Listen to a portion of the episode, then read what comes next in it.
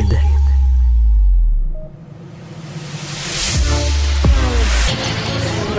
Il manie l'idée, il manie l'idée. La persuasion, le silence. Informé, informé, cultivé, cultivé, rigoureux. Pour savoir et comprendre, Mario Dumont. Bonjour tout le monde, bienvenue à Cube Radio, à Cube, fin d'après-midi, euh, quand même d'une journée extrêmement chargée euh, en actualité. On va essayer de vous raconter ça au cours des deux prochaines heures. Euh, il y a une nouvelle qui vient de tomber, par exemple, qui à travers le Canada fait jaser c'est que lors du convoi de la liberté, ce qui était appelé les manifestations de camionneurs qui bloquaient la ville d'Ottawa, vous allez vous souvenir que le gouvernement Trudeau avait utilisé l'arme ultime, la loi sur les mesures d'urgence, qui était l'ancienne loi sur les mesures de guerre, pour se donner des pouvoirs exceptionnels, pour libérer tout ça. Eh bien, ce n'était pas euh, justifié aux yeux du tribunal. Euh, la Cour fédérale vient de se pencher là-dessus, dit que le convoi euh, ne représentait pas comme tel une menace à la sécurité nationale. C'est toujours, est-ce que, c'est la, la, question sous-jacente, on l'avait eu dans la commission Rouleau, est-ce que les autres lois, appelons-les normales du Canada, auraient pu permettre de débloquer une crise comme celle-là? La loi sur les mesures d'urgence était nécessaire? Et donc, ben, le tribunal a tranché. On va, euh, bon, j'ai déjà vu euh, sur les réseaux sociaux Pierre Poilievre qui euh, fait une grande victoire, dit que c'est toujours ce qu'il a dit.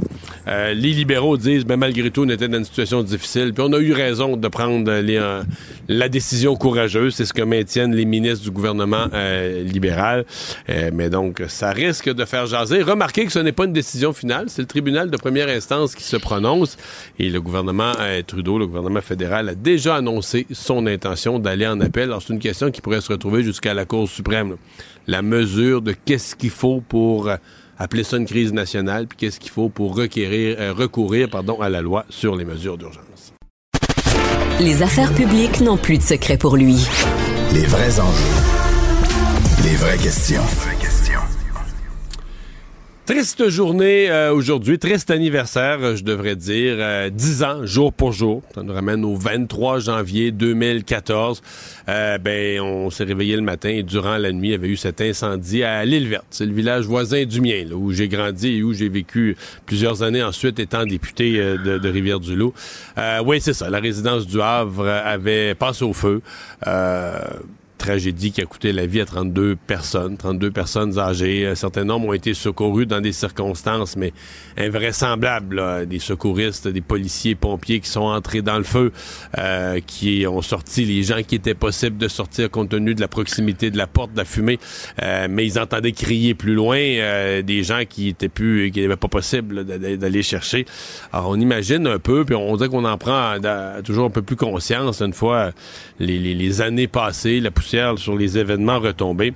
Aujourd'hui, Catherine Pellerin, journaliste euh, pour TVA Nouvelles, euh, localement, qui avait couvert la tragédie à l'époque, euh, et encore là aujourd'hui. Bonjour Catherine. Allô Mario. avant de parler d'aujourd'hui, tes souvenirs d'il y a dix ans? Ben, il y a dix ans, pratiquement jour pour jour, effectivement, j'étais ici à l'île verte.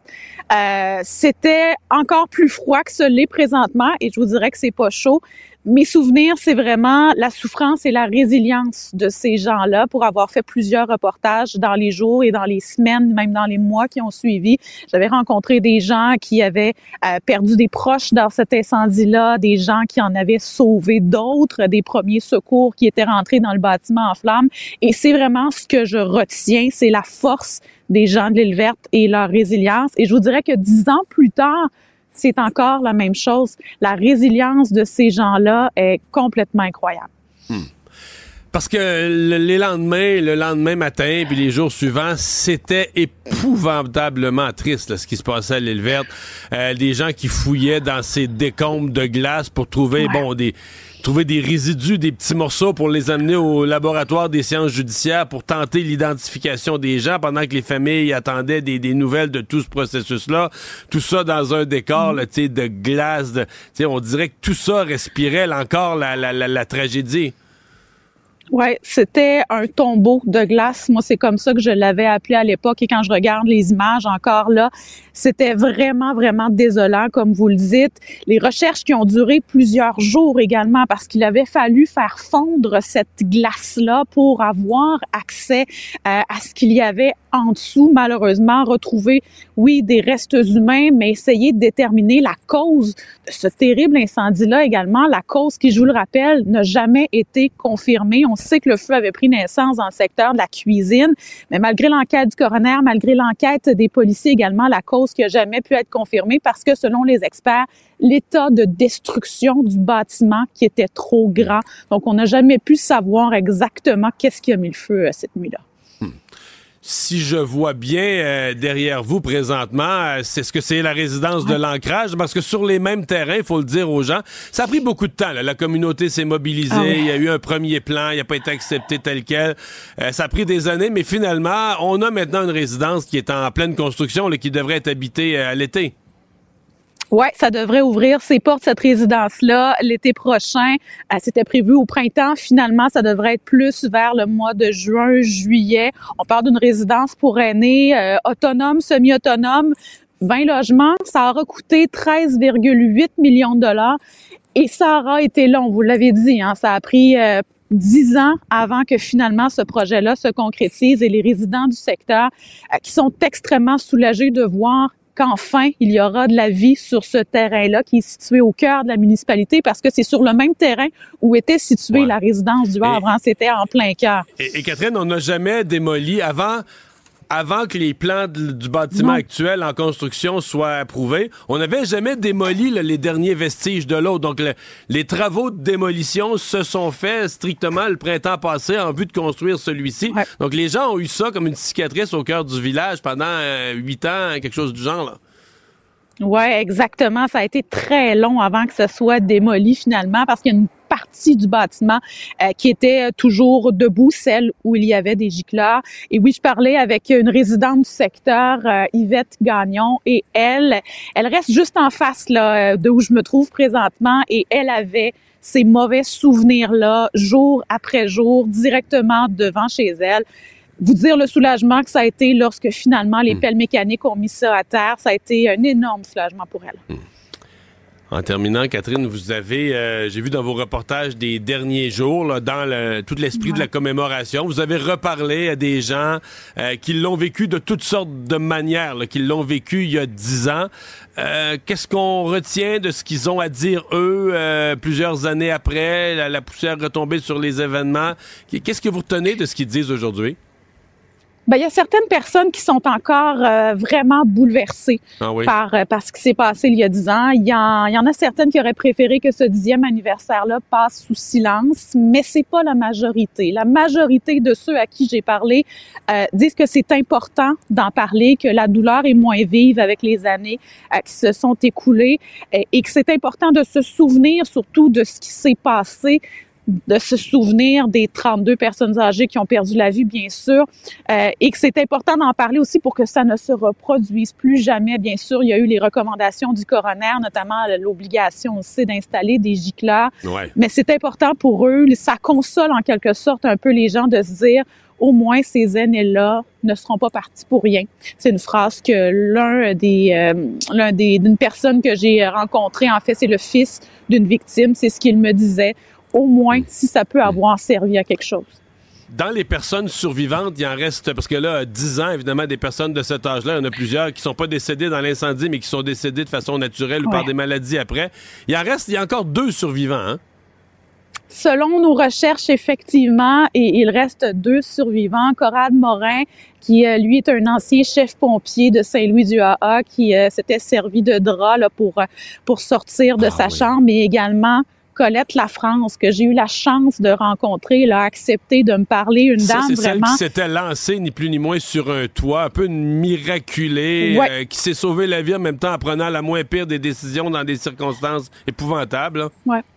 Elle était, elle, au troisième étage dans sa chambre euh, et effectivement, il a réussi à sauter euh, de son balcon au troisième étage sur un petit toit pour avoir la vie sauve. Vous avez probablement vu son entrevue là, dans le Journal de Québec Mhm. euh, dans les derniers jours. En fait, c'est l'entrevue que j'ai réalisée avec elle et le journal était là en même temps.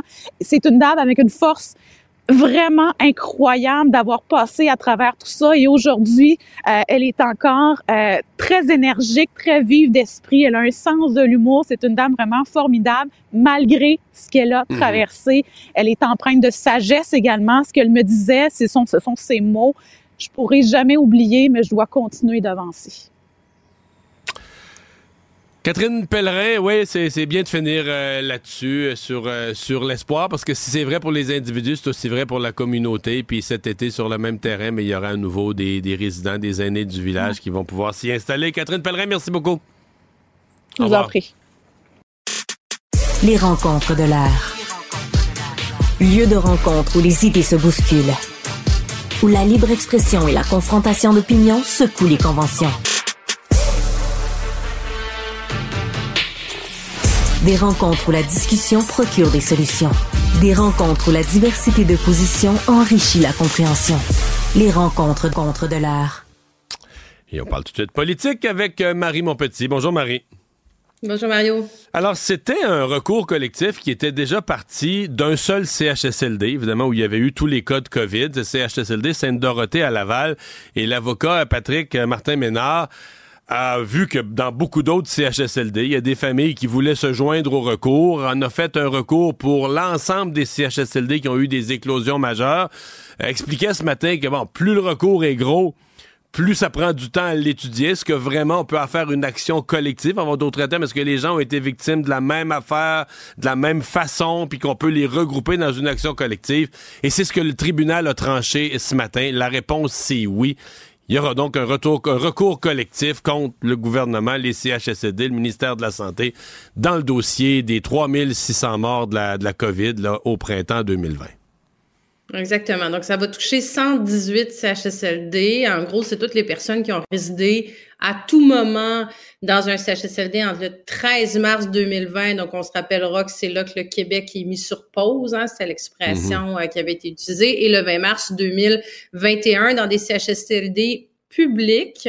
Puis je le mentionne public parce que je serais pas surprise, moi, qu'il y ait une phase euh, euh, subsidiaire à ça parce que les CHSLD privés, aussi sous l'égide des CIS et du CIUS pour qui, euh, entre autres, tout ce qui était matériel, l'équipement de protection Ouais. individuelle là, qui manquait, les gants, les masques, les sarraux, c'était les CIS et les CIUS qui étaient responsables de l'approvisionnement aussi. Mais donc, c'est euh, donc c'est non seulement les résidents, mais leurs conjoints, conjointes, les aidants naturels, les enfants, les petits-enfants, euh, donc toute personne qui a pu être touchée de près ou de loin par euh, par cette situation-là. Ce que je trouve euh, ce que je trouve intéressant là-dedans euh, euh, et, et très sain, je te dirais Mario, c'est que bon, il y a déjà eu des enquêtes, hein, il y a eu la prise du citoyen qui en a fait une, il y a eu Joanne Castonguay, la commissaire à la santé au bien-être, euh, il y a eu une enquête du coroner aussi, mais c'est des enquêtes puis tu sais à l'Assemblée nationale, ça brassait fort à l'époque moi j'y étais à l'époque. Et euh, il y avait beaucoup de, de tu sais on demandait une enquête publique indépendante aussi. Et ces enquêtes là, elles ont elles ont plutôt euh, je te dirais, elles ont plutôt donné des rapports avec des recommandations plutôt que d'aller vraiment cibler quels étaient les enjeux. C'est comme s'il y avait, euh, je ne veux pas dire un omerta parce que ça reste des institutions indépendantes qui ont fait ces rapports-là, mais c'est comme s'il y avait une volonté de ne pas trop euh, accrocher le gouvernement qui venait quand même d'en prendre un peu plein la gueule, on va se dire. C'est sûr que c'était une situation qui était pas facile. Puis c'est un peu ce qu'on sentait à l'époque de ces rapports-là, d'être plus vers l'avant, puis de dire, ben écoutez, on va se mettre en mode constructif. Voici pour la suite des choses ce qui devrait être fait, euh, genre avoir assez de matériel de protection. Euh, ce qui est quand même un peu donc donc ça va permettre peut-être de faire la lumière justement sur ce qui s'est passé en janvier et février 2020 parce que oui le premier cas arrive en mars 2020 mais ce que ce qu'on a appris par toutes sortes de sources après euh, c'est qu'en janvier février il y avait déjà des rencontres qui se faisaient au niveau du gouvernement entre autres avec le directeur de la santé nationale nationale de la santé publique, euh, Horacio Arruda, avec la ministre de la Santé à l'époque, Danielle Mécan, avec la ministre des Aînés qui apparemment semblait être absente relativement souvent de ces rencontres-là. Et rappelons-nous, il y avait plein de cas en Asie. Là, la, la, c'était une épidémie qui était parti et qui aurait dû l'alarme sur faut faire quelque chose. Et ce qui est reproché, entre autres, dans cette action collective-là, c'est qu'au Québec, on avait un plan euh, qui datait de 2006 et qui qui ouais mais qui était quand tu vas lire ces éléments là c'est quand même super intéressant parce que ce que ça ce que ça précise là tu sais je veux dire après ça il y a du, du, détail mais ce que ça dit en fait c'est que euh, ça, ça, souligne le fait que comme il y a beaucoup on est dans un dans un contexte où il y a de plus en plus de voyages internationaux euh, euh, que la journée où il y a une souche virale pandémique qu'il faut euh, qu'il y a une garantie ou quasi garantie que dans les deux trois mois qui suivent elle va se retrouver au Québec et c'est exactement ça qui est arrivé. Et dans ce rapport-là, ce que ça dit, c'est un, il faut prioriser euh, le fait d'avoir des équipements, euh, des équipements justement de protection individuelle. C'est pour ça que je te dis, moi, je, je me rappelle encore de François Legault dans toutes ces conférences de presse à 13 heures qui se faisait poser la question sur les équipements puis qui disait on a assez de matériel. Moi, là, Mario, je suis allée aider dans un CHSLD dans mon comté à l'époque parce que là, c'était même plus une question de, de, de cas de COVID, c'était une question, rappelle-toi, il y a des gens qui sont morts de déshydratation, il y a des gens qui sont morts de malnutrition parce que des CHSLD où plus de 70 des employés avaient la COVID, donc restaient chez eux. Donc, il y avait même plus de personnel pour nourrir, pour hydrater, et donc il manquait de, il manquait de matériel. Euh, donc, il y a beaucoup d'erreurs qui ont été faites aussi, assez de base épidémiologiquement. Là, je sais pas si tu te rappelleras, mais entre autres, quand il manquait de personnel, justement, une des directives qui avait été donnée, c'était ben, on va prendre des préposés aux bénéficiaires des infirmières, puis on va les faire se promener d'un CHSLD à l'autre. on ça, va laisser, a été euh, mortel, ça a été terrible. Là. Mais ça, ça a été une catastrophe. C'est comme ça qui s'est propagé. sais, On a, on a, ça a été long là, avant de fermer les portes. Moi, moi j'en suis là, à 100 sur... Euh, c'était sûr qu'il allait avoir une action collective. Là. Je veux dire qu'il allait avoir un recours. Euh, ça va permettre probablement de faire la lumière, à moins que le gouvernement règle leur cours, ce qui est loin, parce qu'il voudra pas les plaider tout ça, puis il voudra pas, voudra pas même exclu. pas, ouais, qu'il voudra même pas se défendre. Ceci dit, l'idée que j'entendais l'avocat, il y avait un plan en 2006. Quand on sait comment ça fonctionne un gouvernement, je pourrais probablement qu'on pourrait trouver toi et moi ensemble 500 sujets où il y a un plan. Le gouvernement a rien que ça des plans sur papier, plein des classeurs. Mais tu sais, des plans. il y avait un plan de. T'as une pandémie, là, en 2020. T'as un plan de 2006, 14 ans avant. Il est passé six gouvernements depuis ce temps-là. Je suis convaincu que ni Daniel Mécan, ni personne avait jamais entendu parler probablement qu'il y avait un plan. Je sais que quelqu'un devait avoir la responsabilité de chercher dans la filière, d'enlever la poussière, de le ressortir. Mais tu sais, le gouvernement, il, il plein de plans. Là. Tout ce qui pourrait arriver, il y a un plan. Mais en bout de ligne, tu sais, c'est des plans, c'est des plans pas à jour, euh, que des fonctionnaires ont taponné dessus il y a 10 ans parce que là, quelqu'un, il leur a dit, fais un plan.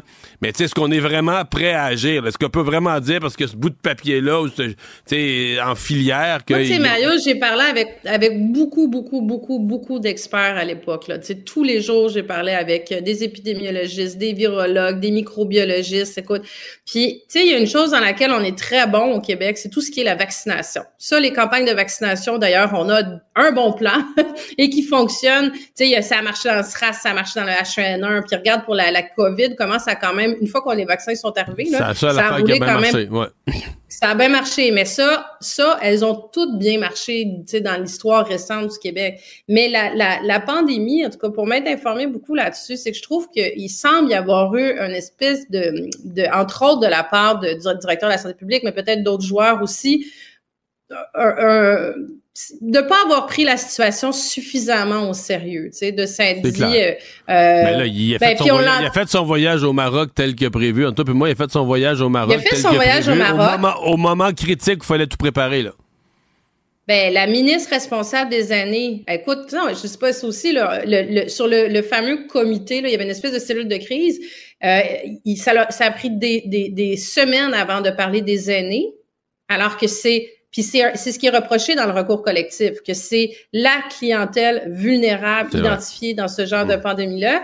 Euh, la ministre des années était en Floride, Marguerite Blais. Elle aussi là était, était pas là. Donc tu dis ok, ils avaient vraiment pas mesuré la l'urgence de, de la situation. Puis là, tu sais, je dire, c'est sûr que dans ce recours-là, ils vont reprendre tous les éléments de regarde, tu sais, Horacio Arruda qui nous a dit pendant des semaines de pas porter le masque parce qu'on était trop idiots pour savoir comment porter un masque, qu'on allait se mettre la main dans les faces, puis puis euh, que ça, se propageait par les euh, les euh, voyons les surfaces, alors qu'aux États-Unis, ça faisait longtemps qu'ils disaient que c'était par les les particules, par l'air, tout ça.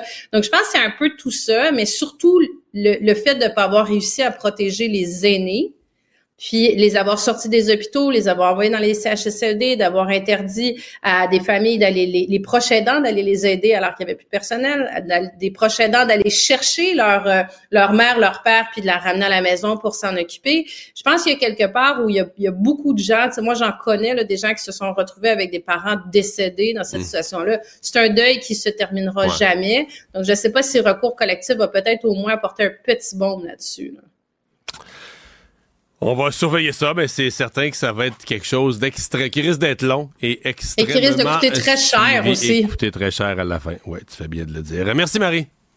À demain. Merci Mario. Mario Dumont, le seul atlas dont vous avez besoin.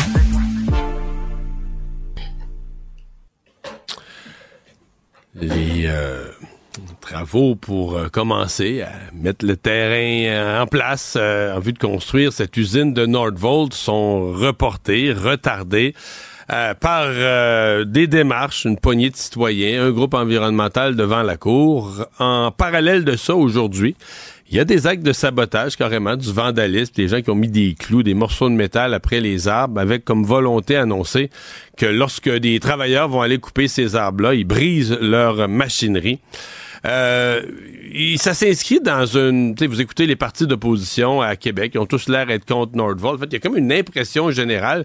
Si tu dis le mot Nordvolt, tu as l'impression que ça serait plus comme un, problème. C'est un problème de la société, une crise comme l'attente d'insurgence. Ou, euh, alors que techniquement, c'est supposé être le, plus gros investissement industriel de l'histoire du Québec. C'était censé être ça. Julie Larochelle est présidente directrice générale de la Chambre de commerce et d'industrie de la vallée du Richelieu. Euh, bonjour, Madame Larochelle. Bonjour, Monsieur Dumont. Est-ce que vous, quand vous entendez Nordvolt, c'est encore quelque chose de globalement positif? Mais ben, définitivement. Pour nous, euh, la communauté d'affaires, on voit ça d'un très, très bon œil. Que ça s'installe ici, c'est éminemment positif. Mais présentement, on sent bien là, tout, tout ce qui se passe, euh, la grogne. On trouve ça un peu désolant, en hmm. effet. comment vous la hmm. voyez? Est-ce que c'est une minorité bruyante ou est-ce que vraiment il y a une telle atmosphère au Québec qu'on n'aime pas les entreprises, on n'aime pas le développement économique, puis c'est la majorité silencieuse qui aimerait mieux qu'une entreprise comme ça s'installe aux États-Unis ou en Ontario? Non, ben, je peux juste parler des gens euh, que je côtoie, des gens autour de moi. Puis euh, ici, bien honnêtement, dans la région, les gens d'affaires, c'est très positif. Les gens accueillent ça avec euh, beaucoup de beaucoup de d'anticipation positive. Euh, c'est ben, c'est censé être ça là. Normalement, quand, on investit 7 milliards chez nous, on est supposé être content dans un pays normal, là, je dirais. Tout à fait. Tout à fait. Donc, pour nous, je pense que oui, effectivement, ces gens-là, c'est peut-être une minorité qui est plus bruyante, en effet, puis là, ça fait boule de neige. Mais ici même, sur le terrain, les gens d'affaires, euh, des fournisseurs potentiels de Nordvolt, euh, la communauté, euh, les commerces également, voient ça d'un très bon œil. Parce que hmm. nous, ici, dans la vallée du Richelieu, jusqu'à tout récemment, ben jusqu'à maintenant, on est, on, a beaucoup de travailleurs qui prennent le train ou qui prennent leur voiture, puis qui vont travailler à Montréal. On est une des villes, des belles villes dortoirs. Donc, d'avoir une telle entreprise qui s'installe ici, c'est la, la, la, possibilité d'entrevoir plus de commerce, plus de clients, et c'est très positif. Êtes-vous inquiète? Parce que dans le fond, à terme, tu dis, OK, si tout le monde est contre, euh, la politique s'en mêle, les partis d'opposition en veulent plus, euh, les environnementalistes en veulent plus, les tribunaux s'en mêlent, se battent contre ça, euh, des, gens font du vandalisme. Est-ce que vous êtes inquiète? Ben, c'est sûr que le, vandalisme, le sabotage de ce matin, pour nous, c'est un non-sens. À quelque part, j'ai comme un peu l'impression aussi qu'ils se sont tirés dans le pied d'une certaine façon. C'est pas une façon de rallier les gens à leur cause assurément. Euh, oui, il y a une inquiétude, euh, mais en même temps, ce qu'on entend aussi, c'est que les gens ont confiance que c'est pas ça qui va décourager l'entreprise, euh, qu'on offre des conditions gagnantes. Puis cette entreprise-là, il faut savoir, on le sait, tout le monde le dit, mais c'est bon de, de le rappeler, c'est une entreprise qui a des valeurs sociétales éco-responsables très très poussées. C'est une entreprise avec des belles valeurs et d'accueillir ça sur un terrain qui était à la base euh, contaminé, qui est encore contaminé, qui a accueilli pendant des dizaines et des ah dizaines d'années. Vous avez pas, vous avez pas écouté les écologistes, là, ce terrain-là, c'est le plus beau parc national qu'on a au Québec avec les espèces animales, végétales les plus précieuses. Ben moi j'ai c'est ça que j'ai compris là. Moi je pensais que c'était un terrain industriel ah, jusqu'à jusqu'à au mois au mois passé, mais là je me suis fait expliquer que c'est notre plus beau parc national qu'on a au Québec mais c'est bon de le savoir parce que j'étais pas au courant. non. Euh, non, mais parce que les choses tournent. Je caricature parce que les choses tournent au ridicule à un certain point. C'était un terrain industriel, on faisait de l'armement, on faisait des explosifs, on faisait de la peinture. À une époque où il n'y avait même pas de ministère de l'Environnement au Québec. C'est sûr qu'il y a de la pollution dans le sous-sol de ça. C'est une évidence, là. Ben oui. Puis, puis bon, tout ce qui est euh, question, justement, vous parliez des arbres, euh, le, le sabotage de ce matin, puis moi, je suis toujours étonnée. Euh, quand même, ils ont dit, ils ont mentionné Nordvolt qu'ils allaient euh, replanter des arbres, qu'ils allaient planter euh, trois fois le nombre d'arbres qu'ils ont prévu d'abattre. Couper, ouais. Et puis, ouais, de, de couper. Puis, parmi ceux-là, 7000 d'entre eux seraient de gros calibre. Et donc, ils ont, ils sont conscients, que dans les échanges qu'on a avec eux, moi, ils m'ont toujours démontré qu'ils étaient conscients de la situation, qui avait une, qui, qui, qui mettait une grande valeur au respect de l'environnement. Euh, donc là, j'ai comme l'impression des fois quand ça, quand le train part là, puis qu'il s'emballe, j'ai l'impression que ça devient comme une du jour, ouais. Puis c'est un peu dommage parce que c'est vraiment un beau projet.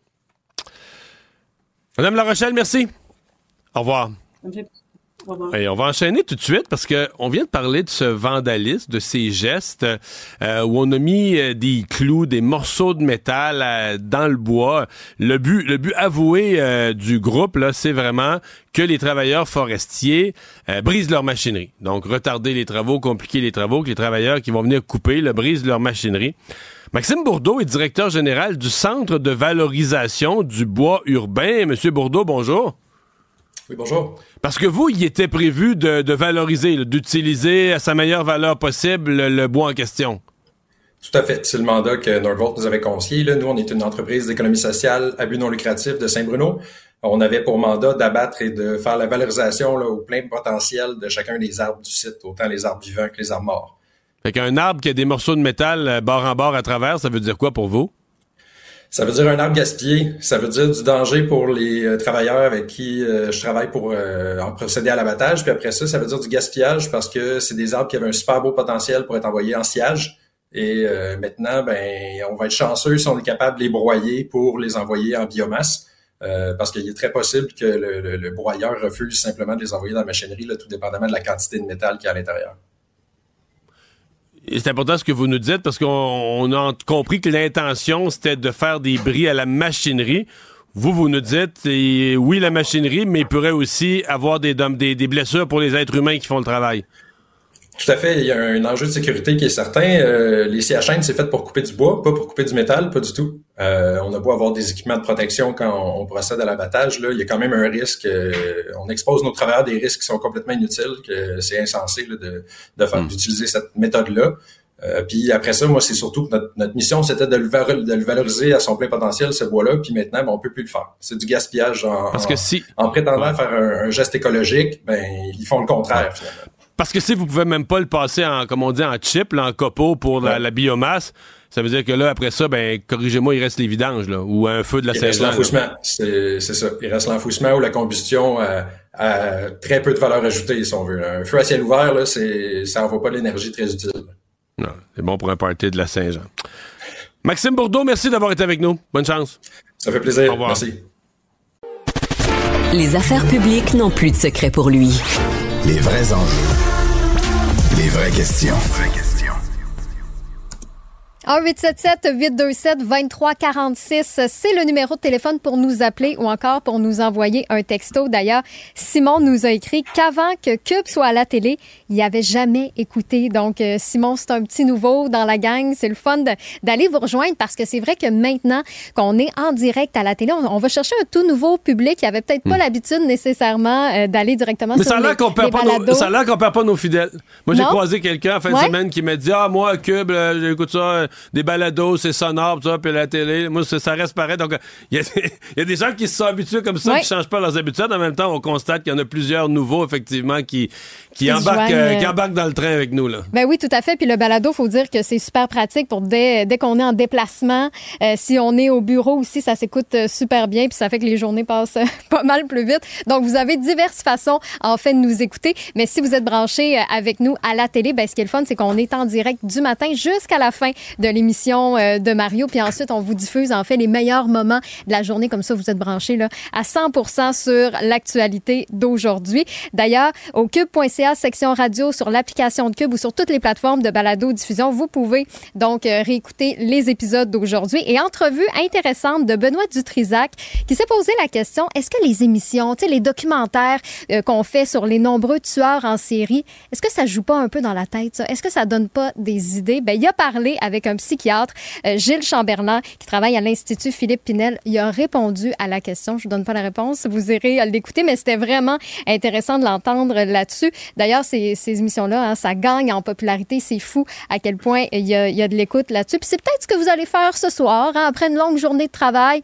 un petit épisode après le souper. Dans ce temps-là, c'est tentant de grignoter. Mais quoi manger en gardant une bonne alimentation? Isabelle Huot a développé un programme juste pour ça, Engagement Santé. Elle vous offre des suivis, donc mensuellement, vous pouvez rencontrer des experts en nutrition pour poser vos, questions. Mais surtout, elle a, elle a monté un programme de déjeuner, de dîner, de souper. C'est vraiment un, menu du jour pour vous accompagner dans cette aventure-là de remise en forme, de bonne alimentation. Il y a différentes durées. Vous pouvez vous inscrire pour deux, trois, quatre, six mois, dépendamment de ce que vous recherchez. Mais nous, à Cube, on a un, code promo pour vous si vous voulez l'essayer.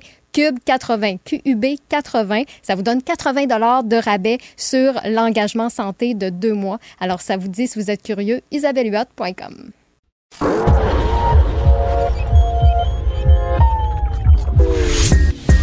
Savoir et comprendre les plus récentes nouvelles qui nous touchent. Tout savoir en 24 minutes. minutes.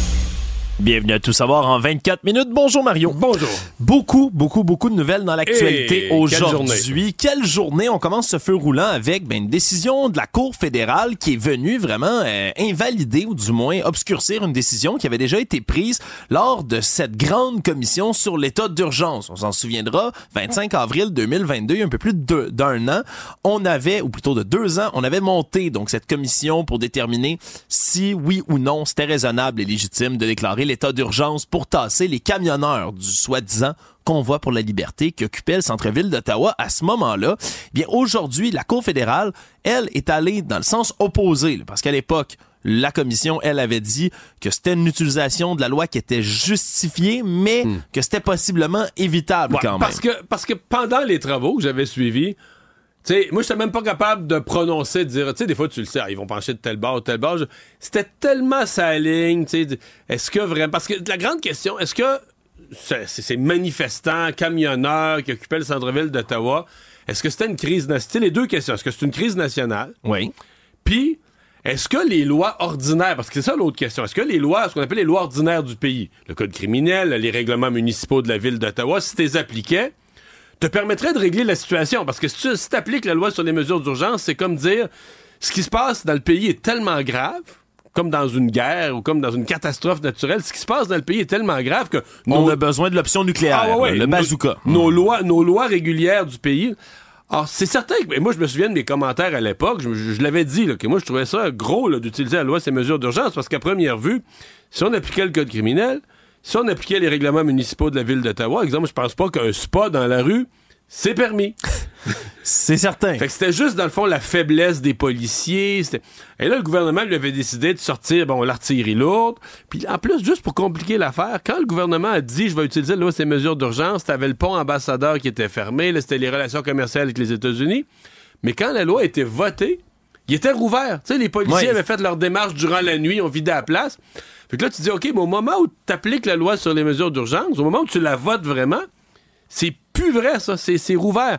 Fait que, tu sais, on était, on était vraiment à sa barre. Oui, puis déjà, la commission, elle avait noté des échecs à plusieurs paliers. Là. Les forces de l'ordre, hein, la, police, d'Ottawa, qui, malgré les avertissements répétés des renseignements à cette époque-là, canadiens, ben, qui disaient, ben, ils s'en viennent, ils vont être beaucoup, préparez-vous, ben, Laissez-les pas rentrer avec des gros camions et s'installer dans des petites rues résidentielles au milieu de la ville. Voilà, pourtant on avait oublié ça. Il y a eu des lacunes en renseignement.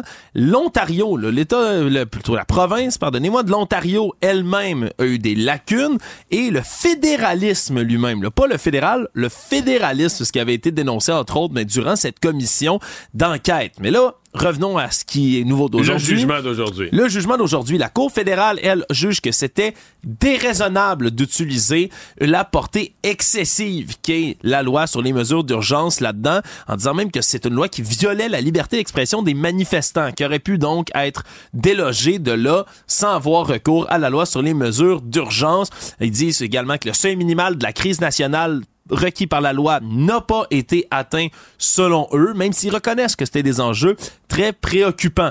Donc je rappelle, c'est le gouvernement qui était poursuivi par une poignée d'individus, mais surtout deux organismes, l'Association canadienne des libertés civiles et la Canadian Constitution Foundation, qui avaient initié donc ces recours il a déjà été annoncé, le d'office qu'Ottawa va aller en appel de cette décision-là. C'est un jugement de première instance, puis euh, je pourrais quasiment t'annoncer aujourd'hui que peu importe qui gagne là, à, la Cour d'appel... Ça risque d'aller à la Cour suprême. Ça risque d'aller à la Cour suprême. Et, c'est peut-être pas inutile qu'on tranche au Canada c'est quoi une crise nationale, c'est quoi les critères, c'est qu'est-ce qui permet d'appeler quelque chose une crise nationale, parce que sais, la loi sur les mesures d'urgence, c'est quand même l'ancienne loi sur les mesures de guerre. T'as pas recours à ça euh, n'importe quand, C'était la première fois depuis la nouvelle mouture que c'était appliqué. Exactement, c'était la première fois. Donc, euh, c'est pas c'est pas absurde que ça se ramasse devant la, Cour suprême. Ceci dit, bon, Pierre avait content. Bien sûr. Très content. Euh, les ministres du gouvernement Trudeau maintiennent qu'ils ont pris une décision difficile, courageuse, mais nécessaire. Mais moi, ce que je vais te dire, je vois beaucoup de gens qui étaient contre les mesures sanitaires, qui étaient choqués, qui étaient soit dans le convoi de la liberté ou en support au convoi de la liberté, qui aujourd'hui se réjouissent sur les réseaux sociaux. Puis j'ai le goût de leur dire, ben, bravo, mais parce que vous nous avez dit depuis toutes ces années qu'on vivait dans une dictature. Tu sais, qu'il n'y avait plus de loi, que c'était une dictature, le Canada. Que le gouvernement Trudeau faisait tout ce, qu'il voulait. Puis là, est-ce que vous n'avez pas la preuve que non? Il y a un cadre, il y a un cadre, le gouvernement a fait une chose. Euh, vous êtes allé devant le tribunal. Les tribunaux sont là. On vit dans une société de droit. Puis quand vous avez commis des gestes illégaux, il y en a qui ont eu des contraventions. Ils pensaient aussi qu'ils ne payeraient pas. Non, non, non. Ils ont sais, on vit dans une société encadrée, une société de droit où les libertés des uns commencent, euh, finissent, là où les libertés des autres commencent. Donc, euh, il y a un point où autant le jugement leur donne raison, autant le jugement leur donne tort sur la façon dont à un moment ils ont présenté la société comme quoi le, on vivait dans une dictature, il n'y avait plus aucun droit pour les citoyens. Fait que le format du convoi, lui, ben, est un peu validé, mais les motifs qui poussaient les gens à se rendre en camion jusque dans le centre-ville d'Ottawa, lui, ben, est un ben, peu invalidé par tout ça. ça. Tout savoir en 24 minutes. Tu parlais des ministres du gouvernement Trudeau qui réagissaient, mais ces réactions, tout ça se fait en marge hein, du lac à l'épaule, le grand rassemblement, le caucus du Parti libéral du Canada qui se trouve en ce moment dans le centre-ville de Montréal. Et Justin Trudeau est ressorti aujourd'hui pour répondre à une question qui est en suspens, à laquelle il avait déjà euh, répondu en partie lors, entre autres, ben, d'une réunion de la Chambre de commerce du Montréal métropolitain, c'est-à-dire ben, l'ombre de Donald Trump au sud de, de la frontière, qui ben, pourrait venir changer la donne complètement en termes de politique nationale et internationale. Et Justin Trudeau a dit que le Canada, aujourd'hui, mais serait en mesure de gérer un retour à la Maison-Blanche de Donald Trump en faisant comme ils ont déjà fait lors du premier mandat de M. Trump, en réactivant la fameuse équipe Canada. Mais qu'est-ce que c'est que cette équipe Canada amenée par M. Trudeau? On parle d'une équipe d'élus mais aussi de syndicats, d'entrepreneurs, d'experts qui avaient été mis en place une première fois lorsque les États-Unis, sous M. Trump, avaient tenté de mettre en place des politiques protectionnistes économiques plus fortes. On dit que c'est un groupe qui défend l'intérêt des Canadiens. Mais surtout qui, qui agit pas seulement sur Washington. Quand il l'avait fait, sous Trump, c'est qu'elle allait rencontrer les gens des États, les sénateurs, les chambres de commerce des États, les maires des villes partout dans le pays, surtout évidemment la partie nord qui est plus proche de la frontière avec le Canada, parce que je pense que c'est 30 quelques États américains dont le premier partenaire commercial, c'est le Canada. Fait que ces États américains qui ont le Canada comme premier partenaire commercial, eux, dans l'État, il y a plein d'entreprises de PME américaines qui vendent leurs marchandises au Canada, qui expédient au Canada. Fait qu'à la minute où M. Trump prend des décisions radicales, ça, les affecte, aussi. Ben oui, ben oui, c'est ce que... Ben là... Est-ce que M. Trudeau ramène ça vraiment parce qu'il y a une menace économique aujourd'hui? Ou est-ce qu'il veut créer un climat que Trump est une menace, puis que lui, pour le Canada, est la réponse à cette menace-là pour se repositionner politiquement? Mais surtout pour mettre en place le fait que M. Poilièvre... Est un risque. Est un risque et peut-être même un pendant trumpien ici au Canada. Moi, je pense qu'on est plus là-dedans. Je pense... ben, c'est pas mauvais de faire ça, faire des relations euh, positives avec les États-Unis. On ne peut qu'applaudir ça. Mais moi, j'ai l'impression que l'importance que les libéraux de Justin Trudeau ont donné au phénomène Trump dans leur euh, cabinet, réunion de cabinet, euh, retraite fermée, c'est beaucoup de la stratégie de positionnement en se disant ben on pourrait commencer avec ça, regagner quelques points. Ils sont tellement loin d'un sondage, regagner quelques points des gens qui aiment pas Trump.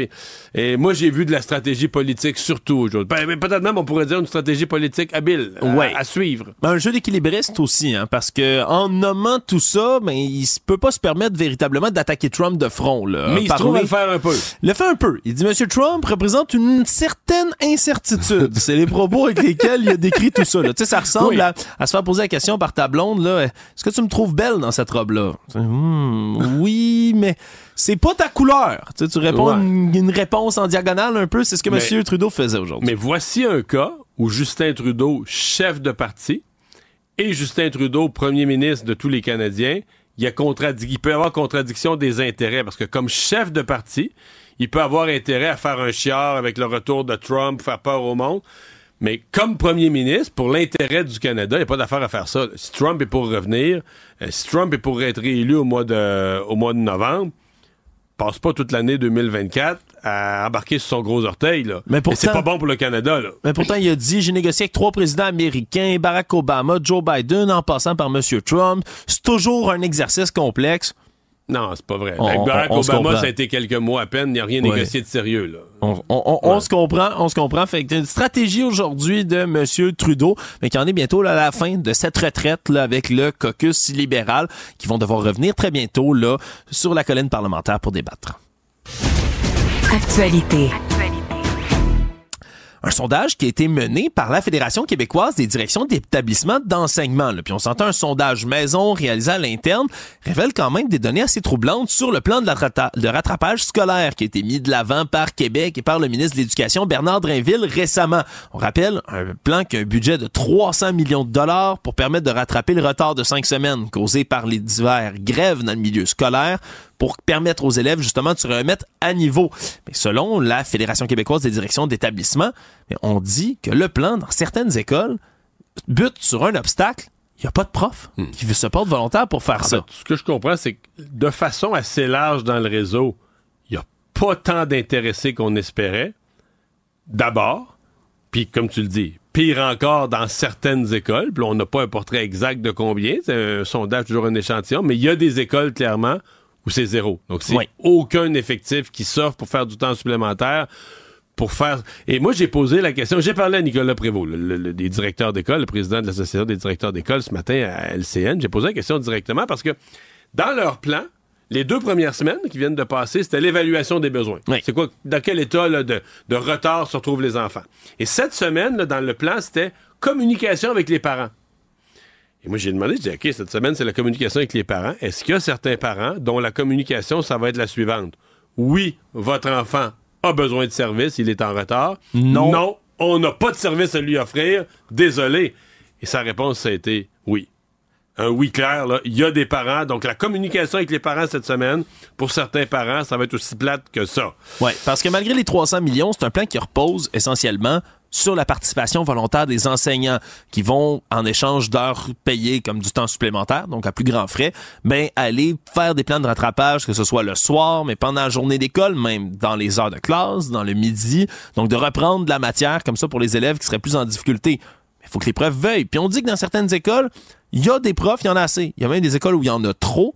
Mais il dit que la plupart des écoles, selon leurs chiffres, c'est négatif. C'est plutôt, faible. Et il y en a, comme tu le disais, où il y, a, il y a peu de, même pas de participation. C'est un peu inquiétant. Euh, je comprends que là, on va poursuivre les efforts, que le calendrier que je décrivais tout à l'heure, on va l'étirer. Donc, ça pourrait embarquer sur le mois de février. On va essayer de continuer ces efforts-là.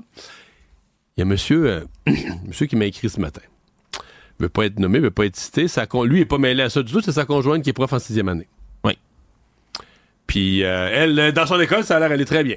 Euh, dans le sens que tout est déjà prêt. Elle a donné son nom, est intéressée, elle veut aider des jeunes, elle a été retenue. On lui a donné une liste de quelques jeunes à qui elle va faire du tutorat. Elle voulait commencer la semaine prochaine, mais malheureusement, des jeunes qui ont déjà raté plusieurs semaines à cause de la grève, la semaine prochaine, ils vont en Floride. Leurs parents font un voyage en Floride puis amènent, l'enfant. Ouais. C'est sûr qu'il y a une responsabilité partagée d'un peu tout le monde. Hein? Passe à la nouvelle d'après. Tout savoir en 24 minutes. Et là là là là. Et là là là là là là là là là Bon, c'est pas juste en cours fédéral que ça brassait aujourd'hui. Mario, la Cour supérieure du Québec aujourd'hui qui a décidé d'autoriser une action collective pour les résidents des CHSLD publics du Québec, tous les 118 qui ont été visés par une éclosion majeure de COVID-19 au plus fort de la pandémie. Oui, la COVID qui revient dans l'actualité parce que cette action collective, ça faisait longtemps que c'était dans l'air pour les gens, les proches. Puis je vais le lire là, ça s'applique pour toute personne ayant à tout moment entre le 13 mars 2020 et le 20 mars 2021 dans un des CHSLD publics du Québec où il y a eu une éclosion de 25 ou plus. C'est la définition d'une éclosion, là, quand 25% des résidents ont été affectés. Oui, quand 25% ont été affectés, puis tout ça, ça vise ben, les résidents, leurs conjoints, leurs aidants naturels, leurs enfants, leurs petits-enfants et les héritiers aussi de ces personnes qui, ont, sont finalement décédées. Dans ces CHSLD-là, on dit qu'il y a 9000 quelques cent personnes qui ont eu la COVID. 3669 en sont décédés. Là, on est au-dessus du tiers. Dans, ces 3669 cas, ce sont les descendants, c'est la, succession ni plus ni moins qui devient demandeur dans le cadre de l'action euh, collective. Et qui pourront réclamer des dommages punitifs et exemplaires aussi au travers de tout ça dans cette action collective qui est autorisé maintenant. On parle quand même, là, 66 CHSLD publics qui ont connu des éclosions le majeures. C'est plus de 25% des résidents qui étaient infectés. Donc, ce sera, euh, ce sera à suivre. Il faisait longtemps que c'était dans l'air. ça a pris du temps. en fait, ça a pris du temps. Euh, l'avocat, euh, Maître Martin Ménard, l'a expliqué ce matin. C'est que initialement, Monsieur Daubois, le premier demandeur, celui qui est encore le porte-parole, un peu de le requérant au nom de tous les autres, lui, sa mère est morte à Sainte-Dorothée, à Laval. Je pense que c'est un des CHSLD qui a eu le plus de cas, Sainte-Dorothée. Un des premiers, d'ailleurs, qui a eu une grosse vague terrible. Et une couverture médiatique accrue aussi à ce moment-là. ça a été c'est un gros CHSLD, il y avait beaucoup de cas. Et donc, c'était un recours collectif pour les résidents et leurs familles du CHSLD euh, de Sainte-Dorothée. Mais là, euh, Patrick Martin Ménard s'est rendu compte que là, euh, ouais, il y en avait d'autres, puis il y avait d'autres initiatives, puis que la logique, c'est de regrouper ça. Mais quand tu regroupes, là, tu demandes à la Cour de regarder, parce qu'il euh, faut toujours se souvenir qu'une action collective, faut que tout le monde, euh, simplifie l'endroit, mais faut que tout le monde soit victime de la même affaire, faut être victime de la même situation, puis être atteint à peu près de la même façon. Il faut, pouvoir tirer des traits communs pour en faire une action collective et non pas des poursuites individuelles. Et donc, le critère, c'est ça aujourd'hui la nouvelle, c'est que le critère a été rencontré et donc le juge a admis l'action collective pour les 118 CHSLD euh, visés qui ont eu des éclosions sur toute cette période-là. Euh, la grande question, euh, parce que si, si ça va en cours, ça veut dire qu'il va y avoir des interrogatoires, ça va peut-être faire la lumière même sur des éléments, des, problèmes qu'on a eus, des erreurs qui ont été faites, qui n'ont jamais été même mises en lumière encore. Mais peut-être qu'il n'y aura rien de tout ça. Là. Peut-être que le gouvernement va dire, regarde, moi, dans cette affaire-là, c'est indéfendable, c'est épouvantable ce qui s'est passé, j'ai l'air fou, puis je vais mettre quelques dizaines, centaines de millions de côté dans le prochain budget. Ouais, parce que c'est toujours un risque. Puis on va régler hors cours. Ouais, parce que c'est toujours un risque aussi, politiquement parlant, quelque part, de d'être contre, parce que t'as pas le choix. Si tu décides d'aller argumenter en cours... Faut que tu te battes contre ces gens-là. Faut que tu te battes contre ces gens-là qui ont perdu des proches, qui ont eu Des, des, des, proches dans des conditions atroces. Euh, souvent, Alexandre, oublions le gouvernement. Souvent, dans des compagnies, quand une compagnie, mettons, un produit qui est défectueux, ça a fait des blessés ou des morts, ça, on va dire, hey, veux-tu vraiment aller être dans les médias pendant des semaines de temps à défendre notre, pneu ou notre patin? on va régler, là, on va régler hors cours, on va s'entendre sur un montant, on va asseoir les avocats ensemble, on va négocier, on va essayer de s'entendre sur un montant qui est raisonnable, puis de passer ça, puis un règlement hors cours, là, qui, qui, qui empêche de passer à travers toutes ces étapes. Alors, comment le gouvernement va réagir dans ce cas-ci, là, c'est une grande question. Savoir et comprendre. Tout savoir en 24 minutes. C'était même pas la seule nouvelle sur les CHSLD aujourd'hui, alors que la commissaire à la santé et au bien-être, Mme Joanne Castonguay, a publié aujourd'hui son quatrième et dernier rapport d'évaluation sur la performance des soins à domicile au Québec. Elle qui dit que le gouvernement doit changer sa façon de soigner les aînés complètement et rapidement, surtout. C'est l'autre terme qui est important dans les prochaines années si on veut éviter une catastrophe financière, entre autres, mais sur l'hébergement CHSLD. Elle dit que le gouvernement se base beaucoup trop sur ces hébergements-là et pas assez sur les soins à domicile. Et avec le vieillissement de la population, mais on aurait intérêt à délester pour justement envoyer plus de gens se faire soigner chez eux et améliorer la technologie pour faire tout ça. Parce qu'on dit qu'elle dit, elle a une formule, je veux pas la, mal la paraphraser, mais elle dit ni plus ni moins, on gère la perte d'autonomie plutôt que d'investir dans le maintien de l'autonomie. C'est un peu ça qu'elle a dit. Voilà, ce qu'elle dit, c'est qu'entre autres, ben en ce moment, dans les prochaines années, ça va être déterminant parce qu'on répond là, à 100% des besoins en CHSLD. On parle à peu près là, avec les budgets 68% des ressources intermédiaires. Mais pour tout ce qui est du besoin de soutien à domicile, c'est à peu près 10% un peu plus de 10% qu'on est capable. une réponse, ouais. réponse en ce moment dans le système. J'ai beaucoup aimé son rapport. Elle a entièrement raison. Il faut qu'on investisse beaucoup plus dans le médecin à domicile. Et elle a un peu défait un tabou parce que je sais, au Québec, on a l'obsession de la gratuité. On voudrait tourner tellement ça quand c'est gratuit. Puis même si ça marche pas, puis on attend, puis la santé, mais c'est gratuit. Et elle, elle a dit, ben, il y a des gens âgés qui auraient moyen de payer. Pas, pas des millions, mais payer pour des services précis, des petits montants, là, tu sais, puis aider à financer. Même s'ils payent pas 100, même si c'est subventionné, qu'ils payent pas 100% du montant. Si les gens ont des services, ça leur donne une autonomie, une qualité de vie à la maison. Mais souvent, les gens qui restent à la maison, ben, de toute façon, rendu à un certain âge, tu vas plus vraiment au restaurant, tu fais plus vraiment de sorties. Fait que d'avoir des gens qui t'amènent un confort chez vous, ça, ça peut devenir une dépense que tu es, prêt à te, à te, payer pour les gens qui le peuvent. Et elle a, elle a ouvert là-dessus. Elle dit, ben, on peut juste débloquer l'esprit, tu sais, regarder plus large, là. Puis, je peux t'en parler, hein, moi, quand je vais être vieux, là. C'est sûr, je suis prêt à payer, là. Je veux dire, je vais, on, accumuler. On se comprend. On se comprend, surtout qu'il y a Mais pour des services, là, pas payer pour dire, regarde, j'envoie de l'argent dans un grand pot, puis peut-être que c'est peut-être que je vais en avoir un jour. Payer pour être certain que j'ai euh, des services normaux, là, pas du luxe, mais juste, juste des services qui vont me permettre de mieux vivre. Quelqu'un qui t'allume ta télé pour regarder le football le dimanche, Mario. Toujours important. Ou qui me sert un verre de vin pendant le football. à ton âge. Pour les, pour les antioxydants, Mario. Ben oui. C'est ça, je voulais essayer. que ça, je parlais, là. Tout savoir en 24 minutes il va peut-être y avoir quelqu'un sur la ligne de départ pour affronter Valérie Plante aux prochaines élections municipales, Mario.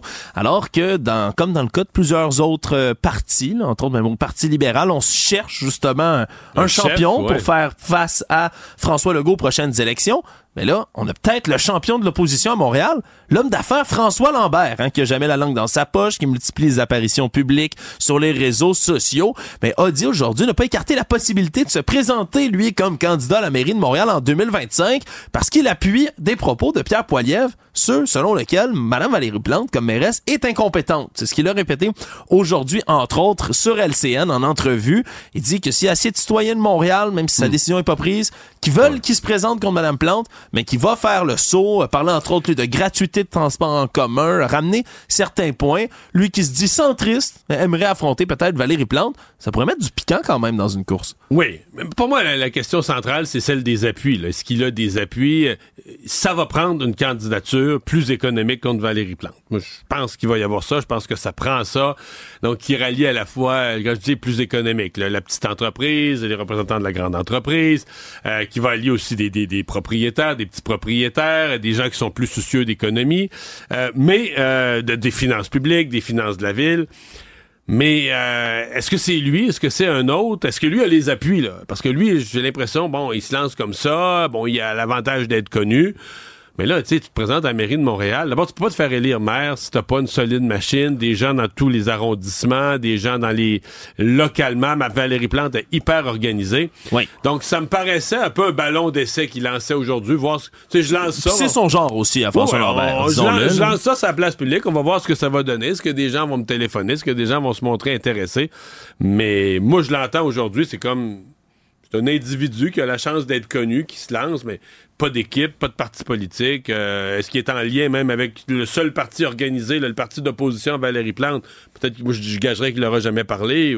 Donc, c'est ça qui est à voir. Là. Pour l'instant, c'est un ballon d'essai. Oui, puis ce sera à voir par la suite parce que est-ce qu'il y a d'autres gens aussi qui vont se présenter sur la ligne de départ? Est-ce qu'il y a d'autres, euh, d'autres personnes qui vont vouloir faire le saut? Parce que la candidature économique, quand même, ça pourrait être intéressant.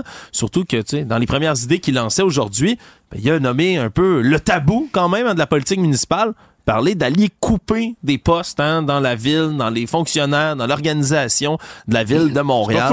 C'est quelque chose qui... Ça mérite d'être considéré. Ça mérite d'être considéré. Le monde une nouvelle aujourd'hui dans l'actualité internationale qui fait beaucoup réagir, Mario, peut-être parce que c'est contraire à ce qu'on peut lire dans les livres d'histoire. Vladimir Poutine, le président russe, qui a signé un décret la semaine dernière, un décret qui dit que on veut ramener, le rechercher, à ramener tous les biens de la Fédération de Russie, de l'ancien empire russe et de l'ex-URSS si on connaît un peu son histoire, on comprend que c'est un très vaste territoire qui est encore plus grand que le plus grand pays du monde, qui est la Russie en termes de superficie. Et donc, ben ça, c'est que ça comprend mais toutes sortes de choses. Par exemple, les territoires occupés en Ukraine, on peut comprendre pourquoi l'administration russe voudrait faire ça. La Crimée aussi, qui a déjà été annexée par la Russie, mais aussi, qu'est-ce qui en faisait partie à cette époque-là? Ben l'Alaska, Mario, hein, celui qui est devenu le 49e État de l'Union américaine en 1867, fait déjà un bon bout, alors que l'Empire russe avait vendu aux Américains une, somme, on se comprend maintenant, c'est dérisoire, mais vendu tout le territoire pour 7,2 millions de dollars. À l'époque, c'était beaucoup. T'achètes pas de maison autrement. voilà, t'achètes pas de maison autrement maintenant. Dans le temps, les États-Unis ont acheté l'Alaska au grand complet. Oui, c'était de l'argent à l'époque, ça l'est pas mal moins maintenant, et c'est très près du territoire russe, hein, c'est quelques kilomètres seulement. L'Alaska, faut, faut mhm. comprendre, quand ça gèle même en hiver, les détroits de Bering, on peut se rendre à pied. Mais là, si Trump est réélu, c'est un de ses chums, ils vont s'asseoir ensemble pour négocier ça, je vois pas le problème. Ça serait quoi le prix de vente maintenant? l'Alaska. Faudrait. Euh, on vend ça au même prix, 7,2 millions. 7,2 millions, ben, on vend ça. D'après moi, Trump va dire, regarde, c'est ça qu'on a payé, on leur vend ce prix-là. C'est pas Trump qui avait déjà regardé pour acheter le Groenland oui, ou quelque chose le Groenland. Bon, ben, Le, voilà, il va se retourner en affaires. Comme dans la Ligue nationale, un échange à trois. Peut-être qu'ils vont pouvoir arranger ça. On va regarder c'est quoi la masse salariale de la Russie pour voir. Je pense pas que les États-Unis vont laisser aller le Groenland stratégiquement. Regarde où c'est placé. Là. Je serais grandement, grandement, grandement euh, étonné, surtout avec l'intérêt nouveau qu'il y a pour la région arctique, puis tout ça, puis les ressources. D'après moi, les États-Unis vont rester en Alaska. Euh, résumer l'actualité en 24 minutes, c'est mission accomplie. Pour savoir ce qu'il y a à comprendre, Mario Dumont. Isabelle Maréchal. Tous les trois mois, il faut que tu arrives avec un nouveau produit. Là. Tout le temps, tout le temps, tout le temps, tout le temps. Mario Dumont. Comme on dit à Québécois que ça a fessé, là. La rencontre, Maréchal Dumont. Je sais pas comment on va y arriver. Bonjour Isabelle. Bonjour Mario. Ça se pousse pas euh, parmi les enseignants pour aller faire euh, ce ce travail qui leur avait été demandé par le ministre de l'Éducation, de mentorat, de, tutorat, euh, en heures supplémentaires, mais bien payé. Il avait mis 300 millions sur la table pour ça. Euh, comme quoi que l'argent, je, le dis plein de fois, comme quoi que l'argent, puis je pense que les dernières négos l'ont montré, euh, parce que les, visiblement, les enseignants sont hmm. toujours aussi frustrés qu'ils l'étaient avant. On a donné un peu plus d'argent, 23,5% en moyenne, mais là, on voit bien qu'aujourd'hui, il y avait un vote FAE à peine la, la, note hmm. de passage. C'est, et là, on voit que ça se bouscule pas au portillon non plus. Il y a beaucoup d'enseignants qui lèvent la main. Mais, oui, il y a l'argent, mais il y a aussi le bien des enfants, le tutorat. Oui, oui, oui. Mais tu sais, on peut pas, on peut pas non, plus demander aux enseignants puis aux enseignantes d'être plus, euh, plus euh, angéliques, là que, que, hmm. les autres travailleurs de la société. Là, moi, je pense qu'ils sont aussi euh, un peu au bout du rouleau. Puis je pense qu'il y a une notion. Moi, ça me surprend pas du tout parce que dès Moi, ça m'étonne, sincèrement. Le plan de rattrapage, là, toi, tu étais sûr que ça allait ben, marcher. notamment parce que je me disais, il y a quand même. On avait eu toutes les histoires dans la FAE, là où il y a eu le plus de grèves. ils ont perdu beaucoup d'argent. Tu t'es dit, ils vont aller faire du temps supplémentaire ben, pour se rattraper. Ils vont essayer de se rattraper un petit peu financièrement, tout en aidant des jeunes. Mais ça, je trouve que ça avait du bon sens. ils vont se rattraper financièrement. Ils vont regagner un peu les pièces qu'ils ont perdues en décembre décembre, novembre-décembre, puis ils vont aller aider des jeunes à se rattraper eux-mêmes dans leur année scolaire. Il y a des endroits où ça se fait. C'est ce que j'allais dire. J'allais dire, on a entendu aujourd'hui le président de la Fédération québécoise des directions d'établissement euh, d'enseignement au Québec qui disait, il y a des endroits, ben, on, on a comme une coupe de profs de plus qu'on en aurait besoin, mais c'est vraiment morcelé. Puis il dit, en général, c'est plutôt négatif la réponse puis que quelques positive. écoles où c'est zéro. Et puis, il y a des écoles où il y a des élèves qui n'auront pas du Ça, tout clair. de rattrapage. Fait que là, et là, je suis d'accord avec toi. En bout de ligne, c'est, sûr que c'est les jeunes qui payent. C'est sûr que c'est Mm. les élèves, qui font les frais de, ce conflit de travail où malheureusement, je pense que le message de l'un n'a pas été compris par l'autre. Après, tu sais, est-ce que on a trop demandé d'un bord puis que, moi, je pense qu'on a une vraie crise en éducation, Mario, on le sait, là. On a un vrai, vrai, vrai. On a des vrais enjeux. On n'a pas juste ça, on en a qui- plusieurs. Qui est peut-être bien plus complexe qu'on pensait. c'est très complexe. Moi, j'avoue que j'ai été extrêmement secoué par le texte de la presse hier euh, qui relatait une étude là, sur la composition, la fameuse composition Composition de la, classe, classe, mais là, c'était ouais. la composition de l'école. Ouais. Les caractéristiques sociodémographiques.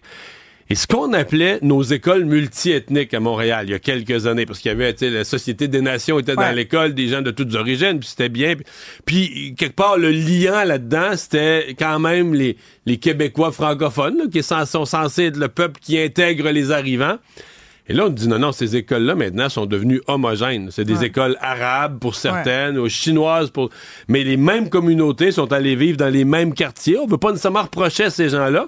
Mais la résultante, c'est que tu te retrouves avec une école qui, n'y a plus d'intégration. En fait, s'il y a une intégration, l'intégration, elle se fait à des gens qui sont tous de la même communauté. Oui, tout à Et- fait. Il y a cet élément-là. Puis, euh, Mais ça, les- euh, c'était c'est comme une nouvelle réalité, là. Ouais, mais c'est drôle parce que c'est peut-être c'est une réalité que les écoles anglophones connaissent plus. Je t'ai déjà parlé de mon expérience comme qui remonte quand même à, à- à presque 30 à 30 ans où euh, moi j'enseignais le français langue seconde dans deux écoles anglophones à l'époque du CEPGM et j'avais cette réalité là déjà à l'époque, c'était des écoles très très très diversifiées mais moi c'était des classes de nouveaux arrivants, fait que c'était encore plus Mhm. vrai.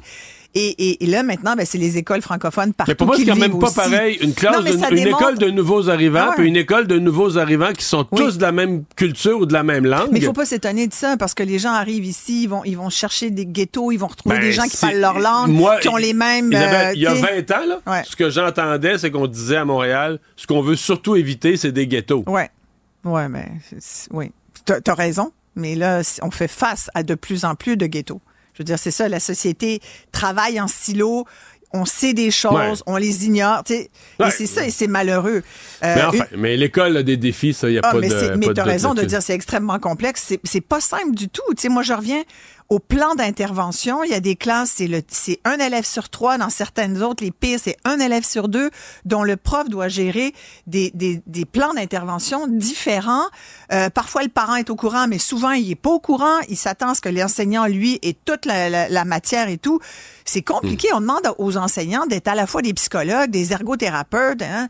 Ça, ça marche pas. Là. Fait que c'est sincèrement, moi, pas surprise que le rattrapage ait Mais, des mais défauts. pour conclure sur le Et- rattrapage, euh, semble-t-il que là, on va jouer sur le temps. Parce que normalement, ça devait commencer lundi, le rattrapage. Ouais, ben tu vois, j'ai j'ai Là, texté ils vont, des. ils, ils vont être tirés, là.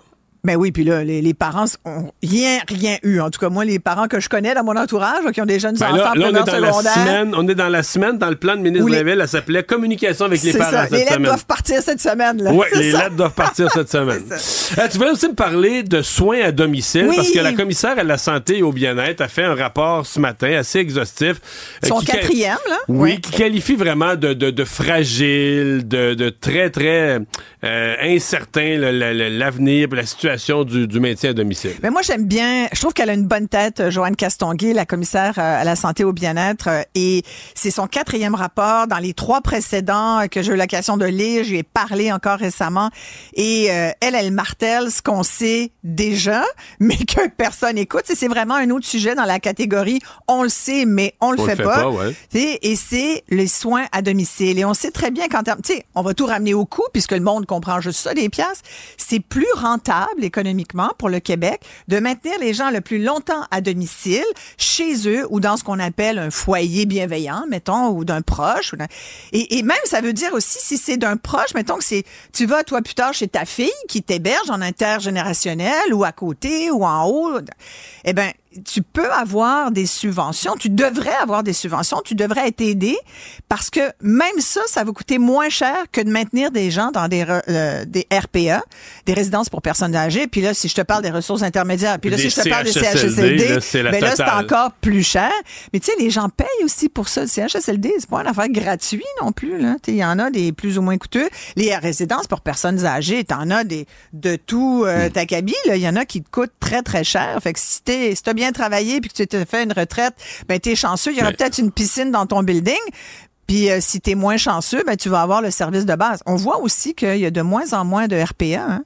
Il y en a beaucoup là qui, euh, il y en a beaucoup qui sont plus intéressés de fonctionner.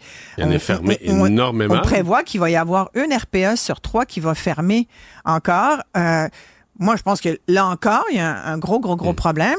Et puis, mais, mais tu sais, je trouve que c'est tellement d'une logique implacable de garder. Si tu je te demande, 80, on est comme le monde. 95% des Québécois veulent être à la maison.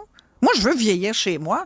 La journée où je serai plus autonome, et ça, là, c'est peut-être la seule différence. Joanne Castonguay me disait la semaine dernière, le seul élément où les Québécois se disent, bon, peut-être rentrez-moi en RPA, la journée où je vais vraiment avoir de la difficulté, à, où, je vais être en perte d'autonomie, puis va vraiment avec... Tu sais, mais je, voyais ma belle-mère en France, malheureusement, elle, est morte pendant la COVID, mais il y a deux ans, elle avait encore des services. Elle était, euh, tu sais, il y a les EHPAD en France qui sont comme euh, les CHSLD, mais il y avait de l'EHPAD, donc c'est comme si du CHSLD ici, tu avais un système d'ergothérapeute, de quelqu'un qui, des infirmières. Il y avait une infirmière qui venait la voir parce qu'elle était à la maison chez sa fille, euh, chez ma belle-sœur. Deux fois par jour, elle avait la visite matin et soir d'une infirmière. Elle avait un ergo qui venait deux fois par semaine.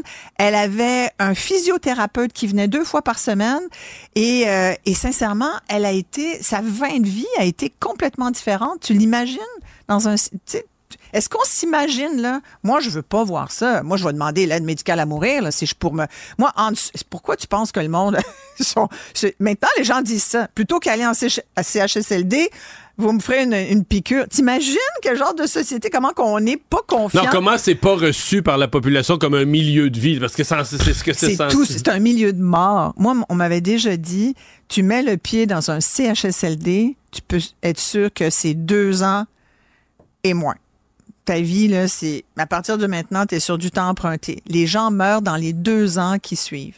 Fait que ça veut dire Faut dire que les critères sont tellement sévères pour les laisser rentrer là, parce qu'il manque de place. Mais qu'on on a fait entrer que des gens en très, très mauvaise euh, ah état. Oui, mais tu perds vite, tu perds vite aussi. si t'arrives en santé, puis t'es pas, es moyennement autonome, crois-moi que, tu sais, on va dire, hey, regarde, faites dans votre couche, là, on a juste pas le temps maintenant, on va repasser dans quatre ans. Quand on, quand on t'encourage à plus faire tes besoins en te levant puis en allant, ne serait-ce qu'aux toilettes, quand on te donne encore du manger mou, mm. euh, on t'encourage pas à vivre plus longtemps. Il y, y, a tout le mental aussi qui joue. À un moment donné, les gens se laissent mourir. Alors, ce rapport-là, j'encourage les gens à lire parce que c'est public, mais il faut. Mais t'encourages aussi le gouvernement à le lire. Ben, j'aimerais oui, ça. c'est très bon pour ceux qui lisent les maudits rapports. Que toute la population le lise, mais aussi ceux qui sont en poste de décision. Merci Isabelle. Est-ce qu'ils les lisent? J'espère.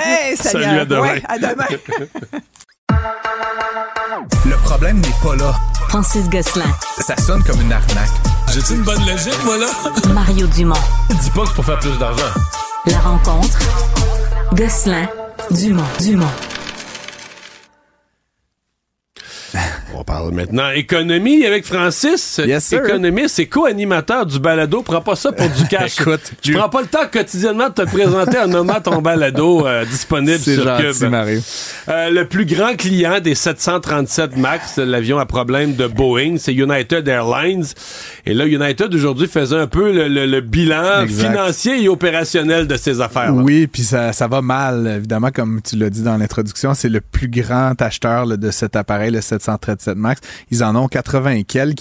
Et donc là, l'avion ne peut plus voler depuis le 6 janvier. Tu penses-tu que le PDG de United, il y a un catalogue de Airbus sur son bureau? il commence à regarder une autre compagnie? C'est sûr que oui, mais en même temps, Mario, tu, tu sais comme moi, il y a comme deux avionneurs dans le monde. Tu sais, depuis que la 6 Series elle a été avalée par Airbus le A220, t'as comme deux choix.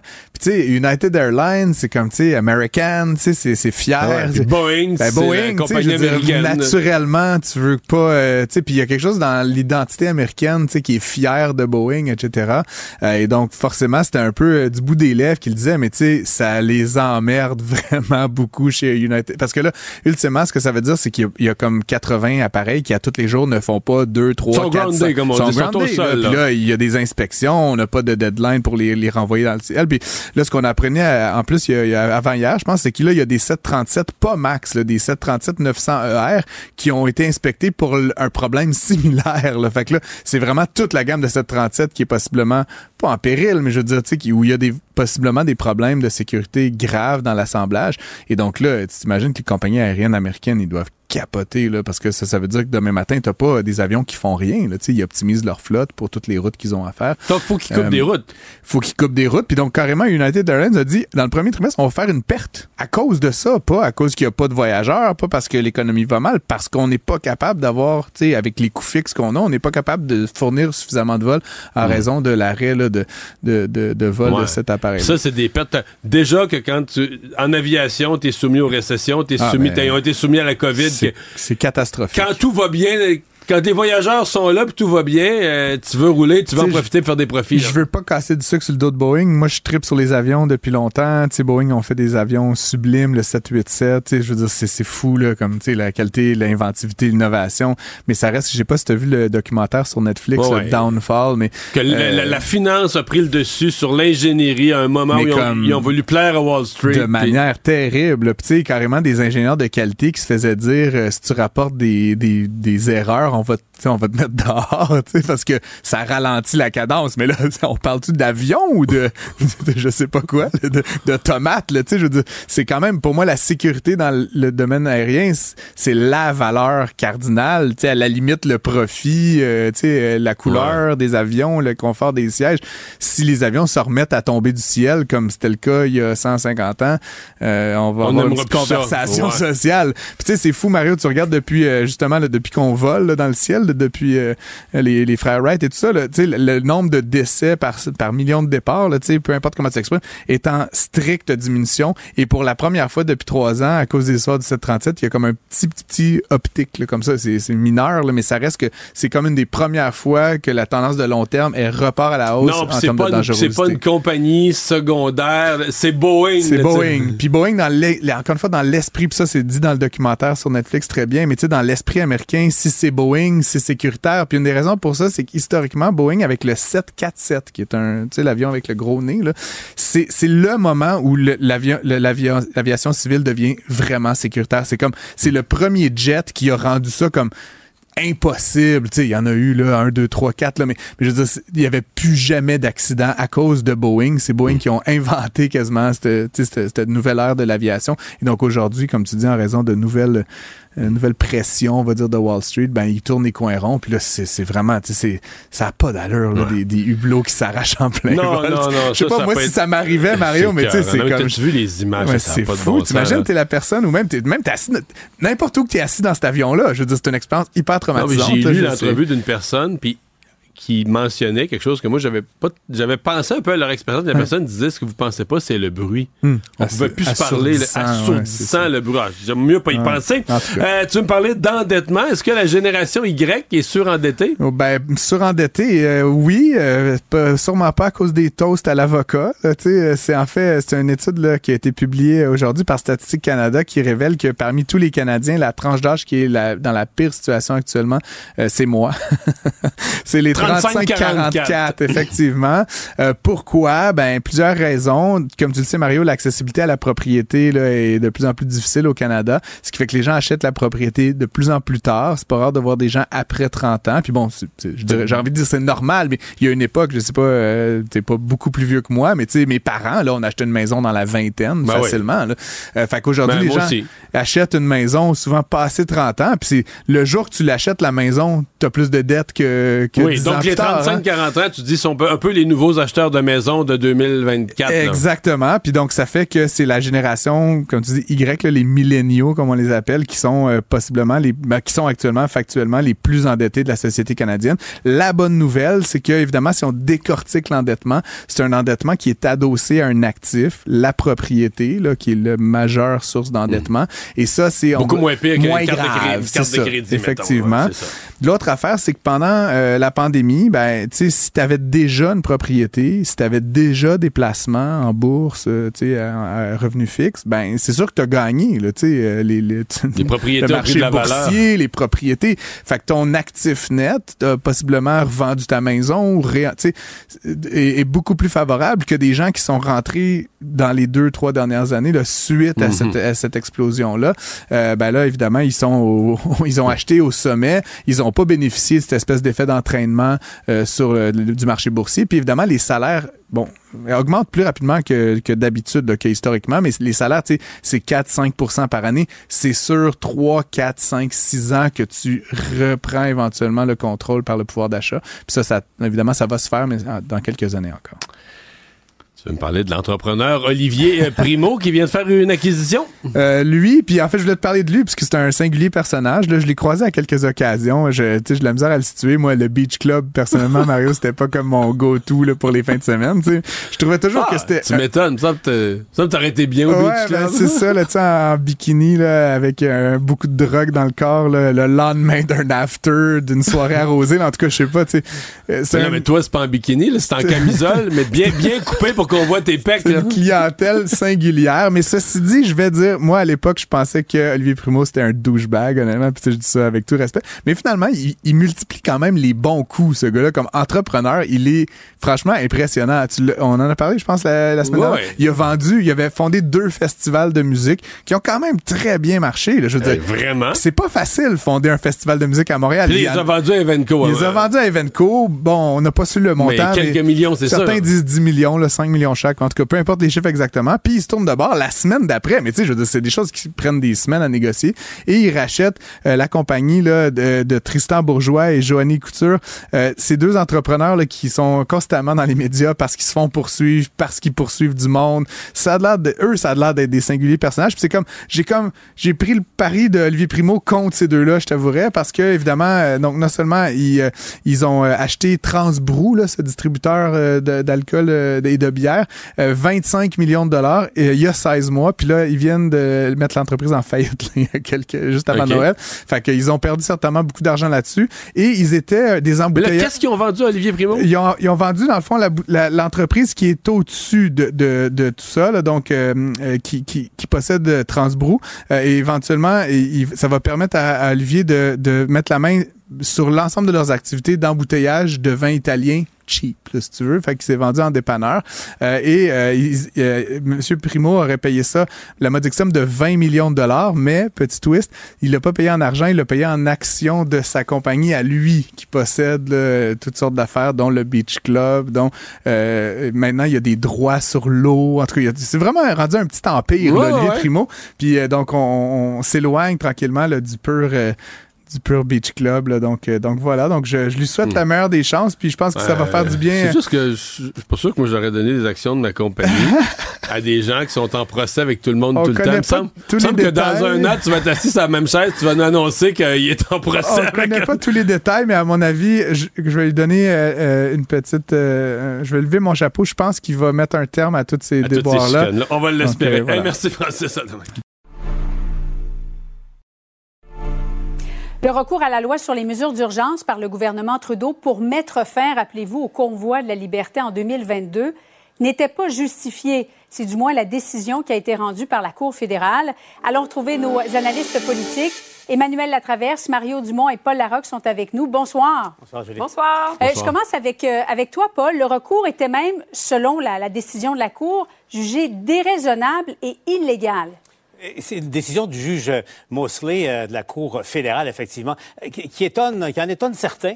Euh, D'autant plus qu'il faut se rappeler, reculons euh, il y a deux ans, la situation était, était quand même euh, assez exceptionnelle. Une capitale en état de siège, euh, il y avait des risques sérieux en termes de, de, de, dérapage éventuellement, la sécurité peut-être des, des, élus au fonctionnement du gouvernement, il y avait des, des, des doutes également, une police complètement dépassée et compétente, celle de la ville d'Ottawa. Il y a eu des incidents, des postes frontières, de l'information à l'effet que ces manifestants avaient peut-être été infiltrés par des groupes paramilitaires et certains éléments qui étaient présents sur place qui ont déclaré publiquement que leur objectif, c'était de renverser le gouvernement élu démocratiquement euh, au Canada. Mm. Donc, c'est plusieurs éléments qui, qui, font en sorte que si euh, c'était pas justifié, mais qu'est-ce qui pourrait justifier le recours à cette loi-là? Emmanuel, es-tu d'accord euh, avec Paul? Non, pas du tout. En tout respect, mon cher Paul. Le problème est que le, moi, je trouve que c'est une loi, c'est un jugement qui démontre ce qui arrive quand un gouvernement se traîne les pieds puis après ça, il tourne les coins ronds parce qu'il est dans le pétrin. Le problème auquel le gouvernement était confronté et que souligne euh, le jugement de manière très détaillée, c'est de dire l'idée, c'est pas qu'il n'y avait pas une crise. L'idée, c'est pas qu'il fallait pas que le gouvernement intervienne. Le problème, c'est que la loi sur les mesures d'urgence au Canada a été écrite en réaction à la crise d'octobre. Mhm. Elle est volontairement hyper restrictive et elle définit, mais d'une façon ultra étroite quand elle peut être invoquée. C'est quand ça, c'est quand il y a une crise nationale avec une menace à la sécurité. Et la crise nationale, il faut que tu démontres que les lois existantes ne fonctionnent pas. Or, le problème, c'est que avant même qu'on évoque la, la loi, la menace violence en Alberta, les policiers étaient arrivés à le surmonter. Euh, les ponts qui étaient bloqués, tout partout, sauf à Ottawa, les policiers, donc les lois du Canada, avaient permis de euh, d'apaiser la crise. Donc, mm. le juge, il dit, moi, je veux bien les arguments du gouvernement qui avait une menace économique et tout le reste, mais il dit, le débat, c'est que la loi est écrite d'une certaine façon, puis vous l'avez pas respectée. Mario?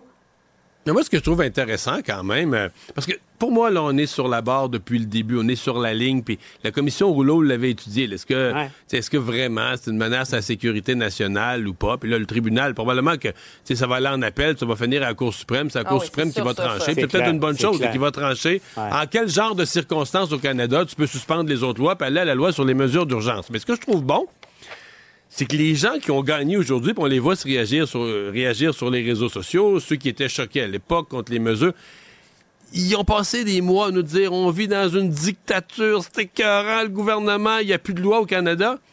Et là, ça vient prouver exactement le contraire. Ben non. On vit dans une démocratie avec des tribunaux. Le gouvernement est allé avec une loi effectivement extrême. Puis là, le tribunal mmh. vient dire qu'il n'y avait pas le droit de le faire. Donc, vous gagnez aujourd'hui, mais retirez-en la pleine leçon. Là. Tout ce que vous nous avez crié qu'on vivait dans une dictature, ben non. On vit dans une société de droit.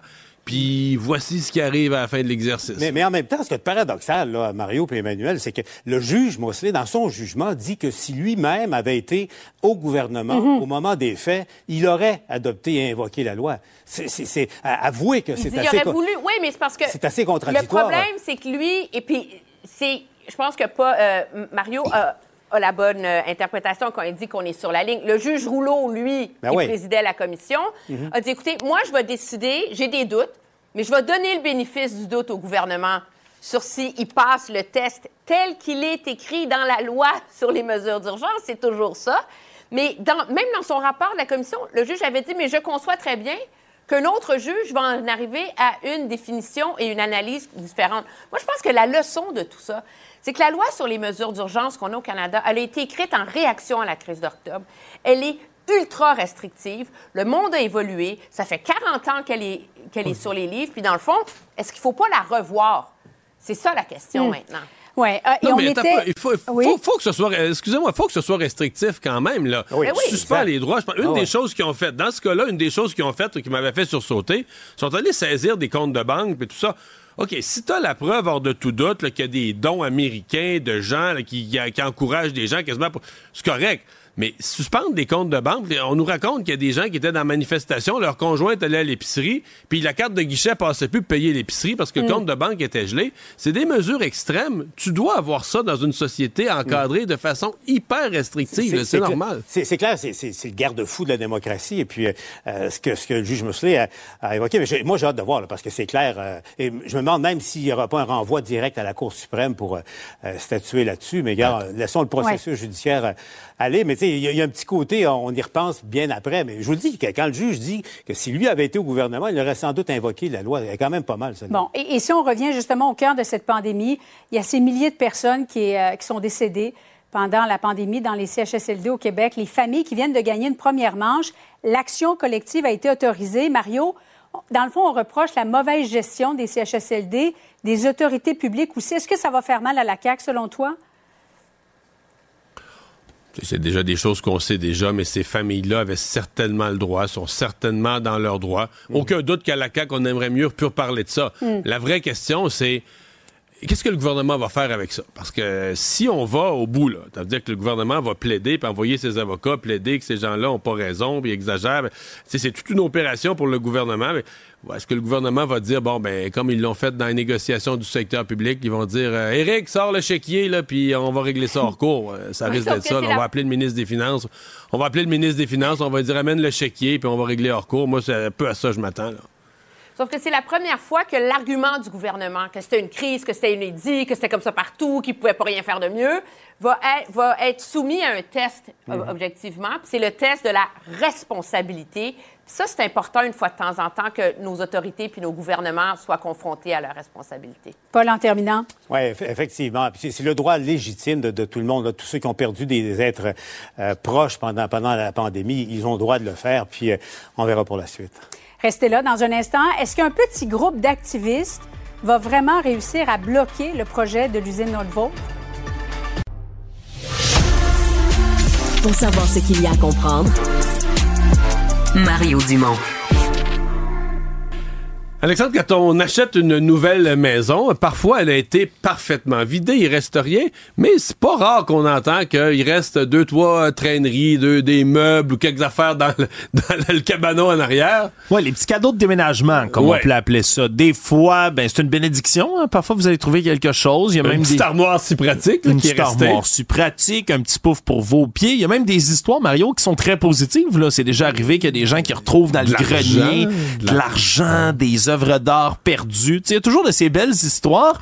Et il y a les trouvailles qui sont un peu moins le fun. C'est le cas dans ce cas-ci ben, de nouveau propriétaire d'une maison Colorado là, aux États-Unis qui, vers la mi-janvier, ben, ont pris possession d'une nouvelle maison. Et dans cette maison-là, ben, les principaux, euh, les occupants qui étaient là avant eux, ben, sont partis, ont laissé la maison. Puis il y avait toutes sortes de cochonneries sur place. Vraiment des tas de déchets, particulièrement au sous-sol, qui avaient été trouvés. Et là, on parle de ferraille, d'objets à réutiliser. Puis la famille qui venait d'arriver ont voulu s'en débarrasser, puis on dit bon, peut-être qu'il y a des gens qui vont pouvoir réutiliser tout ça. On mis tout ça à vendre ben, sur des sites de revente, des marketplaces et autres de ce monde.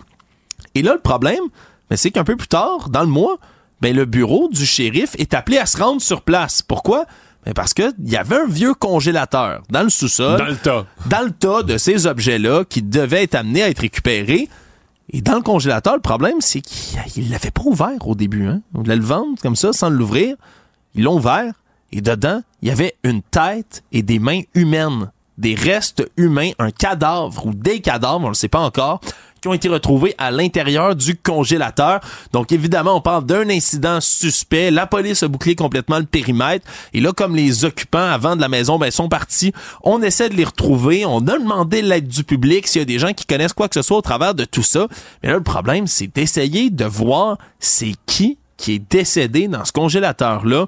On dit qu'on fait tous les efforts possibles pour respecter... Ce que je sais pas, mettons, euh, tu sais, Cathy Wright dans les laboratoires de sciences judiciaires, est-ce qu'un corps gelé, t'as encore une mesure du temps? Est-ce que tu, parce que est-ce que le gel, ça arrête le temps? Est-ce que tu peux savoir, ça fait-tu six mois, deux ans, dix ans? Ça va être difficile parce qu'on peut souvent évaluer, là, je suis pas un expert, bien évidemment, mais on peut évaluer l'état de décomposition ah d'un corps. Euh, ça, ils sont pros, là. Puis ils vont, ça, ils vont le mettre dans l'échelle du temps avec une fourchette. Et, voilà. gelé, je suis moins sûr. Ben, c'est parce qu'on va pouvoir, c'est ça, voir depuis combien de temps la personne était décédée, peut-être, avant d'être sacrée dans le congélateur en petits morceaux.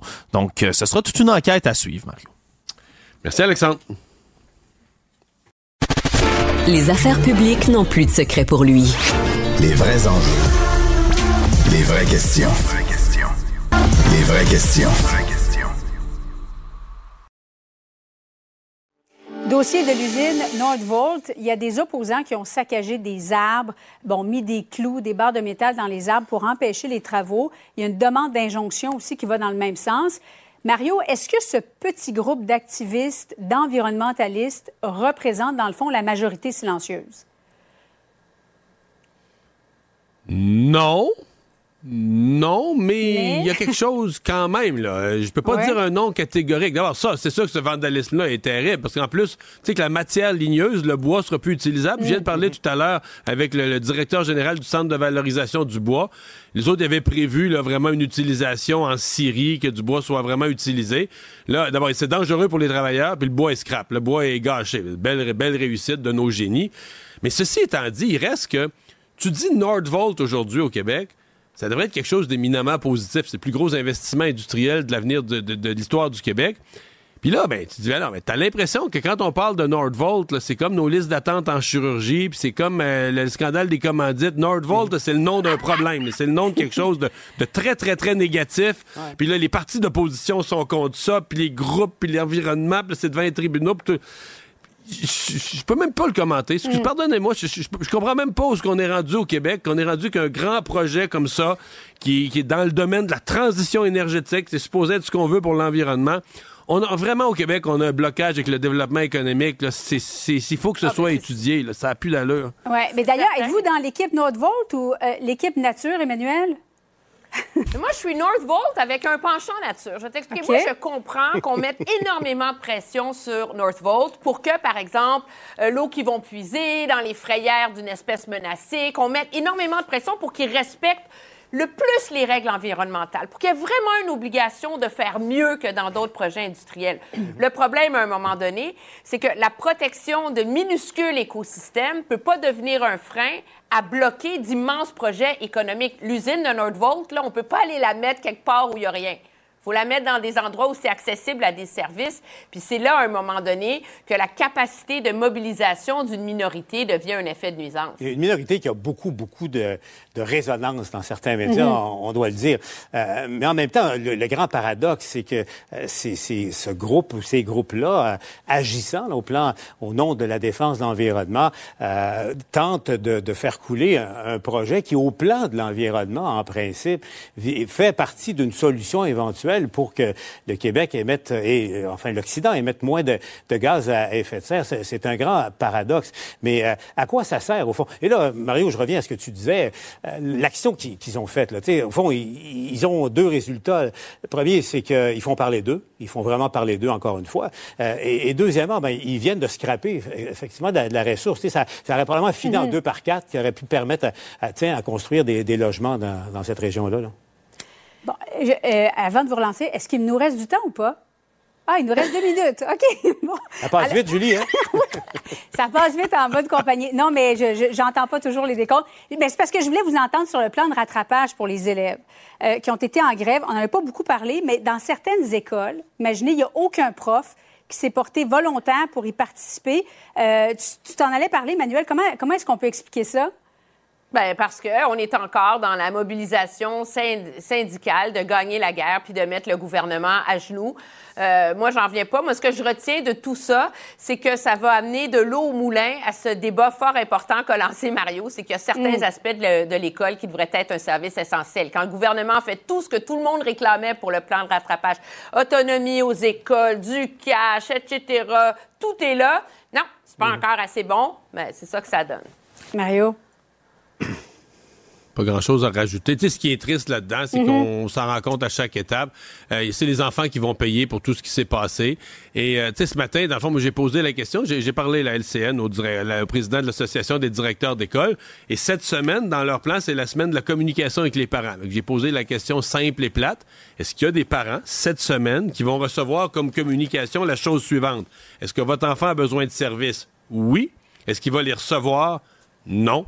Et sa réponse euh, a été bien honnête. Il m'a dit oui, il y a plein de parents qui vont, qui vont recevoir ça comme nouvelle.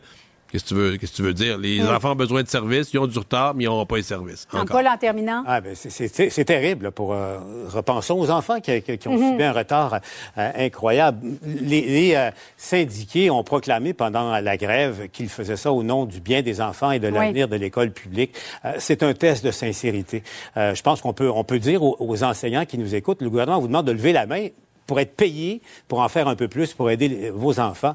C'est un peu votre honneur qui, est- qui est- qui est en jeu au cours des, des prochaines, prochains jours. prochaines Paul, Mario, Emmanuel, merci à vous trois. Bonne soirée. Au revoir. Au revoir. Probablement capable de vous battre à n'importe quel jeu de société, Mario Dumont. Tout en débattant des enjeux de société. société.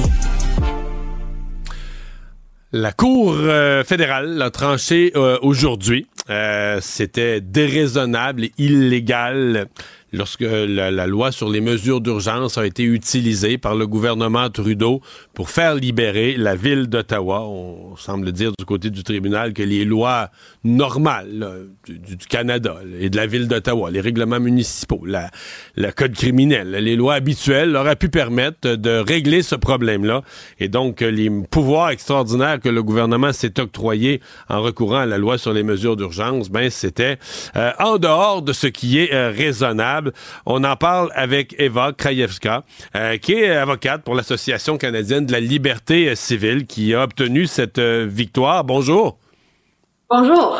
Satisfaite du jugement? Oui.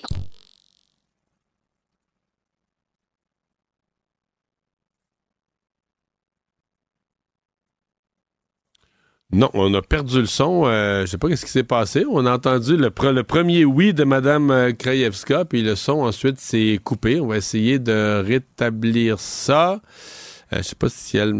Ah, on me dit qu'on va va recommuniquer avec elle par un autre euh, moyen. Juste vous donner cette précision là, qu'il y avait eu la commission pour les gens qui qui comprennent pas tout le détail de ça. Il y avait eu la commission Rouleau, mais qu'elle avait un rôle plus politique d'évaluation de du recours à la loi sur les mesures d'urgence. C'est prévu d'ailleurs que dès que tu utilises la loi sur les mesures d'urgence, tu dois créer une commission. Et la commission avait dit à ce moment-là, ben c'est vraiment ça à bord, là. c'est vraiment limite, mais le juge Rouleau avait dit, moi je je m'en remets, je donne le bénéfice du doute au gouvernement que c'est ce qu'il devait doit- faire. Il devait avoir un recours à la loi sur les mesures d'urgence. Mais donc, cette association là, la- et d'autres avaient carrément. Avait Bon. carrément eu recours euh, au tribunal. Et donc, la communication est rétablie avec Mme Krajewska. Donc, oui, vous alliez me commenter cette décision de la Cour. Oui, on est, on est très content avec le jugement. La Cour a accepté beaucoup des arguments qu'on a fait, que la loi, euh, le gouvernement n'avait, euh, euh, quand il a évoqué la, la loi sur les urgences, que c'était pas approprié, c'était déraisonnable. Ouais. Euh, Qu'est-ce que vous répondez aujourd'hui aux gens qui disent, ben voyons, ça pouvait pas continuer comme ça. La ville d'Ottawa était assiégée, il y avait un spa euh, dans le milieu de la rue, euh, des camions partout. Qu'est-ce que vous répondez aux gens qui disaient, mais ça, ça, ça devait être démantelé dans la ville d'Ottawa? Oui, je pense que, bon, je, je comprends qu'il y a beaucoup de personnes à Ottawa qui sont très, mécontents avec la situation à Ottawa. Mais ce que le juge Mosley nous dit, c'est que, en effet, les lois qui existent, comme vous l'avez dit, le code criminel, les lois municipales, elles étaient en fait suffisantes pour euh, adresser la crise et adresser la situation et qu'il ne fallait pas invoquer la loi sur les urgences. Peut-être c'était plus expédient, peut-être c'était plus rapide, peut-être c'était plus convenient, mais ça, c'est pas la loi. Le seuil pour invoquer la loi sur les urgences est plus élevé. Ça doit être la loi de last resort. Je comprends. Le dernier recours. Dernier euh, ouais, c'est ça. Est-ce que vous euh, considérez que c'est une remontrance là, sévère envers le, le gouvernement Trudeau, vraiment au niveau de, de la décision gouvernementale du, du, du gouvernement libéral, du gouvernement de Justin Trudeau? Est-ce que vous avez l'impression aujourd'hui, en bon français, qui, qui se fait taper sur les doigts là? Je sais pas si ça va trapper sur les doigts. Je pense c'était la première fois que le gouvernement a invoqué cette loi. Il- bon, c'était la première fois que la Cour s'est prononcée sur l'interprétation de cette loi. Le juge Rouleau, qui a fait la commission, a dit c'était raisonnable. Le juge Mosley, qui a regardé la légalité de l'invocation, a dit c'est pas raisonnable et les futurs gouvernements vont devoir faire plus attention, vont devoir, satisfaire que le seuil élevé pour invoquer cette loi doit être satisfait. Hmm. Hmm. Euh, vous vous préparez, euh, je présume, le gouvernement a déjà dit on va aller en cour d'appel, on va aller en appel. Euh, vous vous préparez à ce que cette cause finisse à la Cour suprême? C'est totalement possible, oui. Je pense que si le gouvernement perd encore une fois à la Cour fédérale d'appel, ils vont essayer de, ils vont demander que la Cour suprême, suprême entend l'appel. Oui, sûrement. Ça, vous, c'est probable, ouais. Euh, est-ce que sur euh, le fait que les critères sont élevés, qu'on ne peut pas, euh, euh, avec sans, motif grave, invoquer cette loi sur les mesures d'urgence, il faut quand même rappeler aux gens que la loi sur les mesures d'urgence a donné au gouvernement certains pouvoirs exceptionnels. Moi, un de ceux, je vous le dis, un de ceux qui m'avait frappé à l'époque, je me souviens de l'avoir commenté, c'était la saisie des comptes de banque. Euh, c'était tout un geste. le gouvernement allait chez des particuliers, petits entrepreneurs, ou même des fois des, particuliers particuliers, et on a gelé des comptes de banque, n'est-ce pas? On a gelé des comptes de banque et cette mesure, le juge Mosley trouve que c'était pas constitutionnel que c'était déraisonnable et c'était parce que la police pouvait dire, oh Eva, vous êtes à le coin de Bank Street et Slater. juste avec cette information, il donnait mon nom à la banque et la banque gelait tous mes comptes. Et le, juge Mosley a dit, ça c'était excessif, c'était déraisonnable. Euh, le gel des comptes, euh, ça, c'est un grand atteint à au monde, comme pas pouvoir utiliser nos cartes de crédit, nos cartes de débit, c'est significatif. Eh bien, à suivre, donc, prochaine destination, la Cour d'appel. Ça, c'est déjà annoncé par le gouvernement. Eva Krajewska, avocate pour l'Association canadienne de liberté civile. Merci d'avoir été là. Merci beaucoup. Au, revoir. revoir. Les rencontres de l'air. Lieu de rencontre où les idées se bousculent où la libre expression et la confrontation d'opinions secouent les conventions. Des rencontres où la discussion procure des solutions. Des rencontres où la diversité de positions enrichit la compréhension. Les rencontres contre de l'art. Jean-François Barry qui nous rejoint pour parler euh, sport. Salut Jean-François. Salut, match ah. revanche ce soir. Ouais, parce que ça c'est pas toujours facile contre les sénateurs. La dernière, entre autres, ça n'a pas bien été.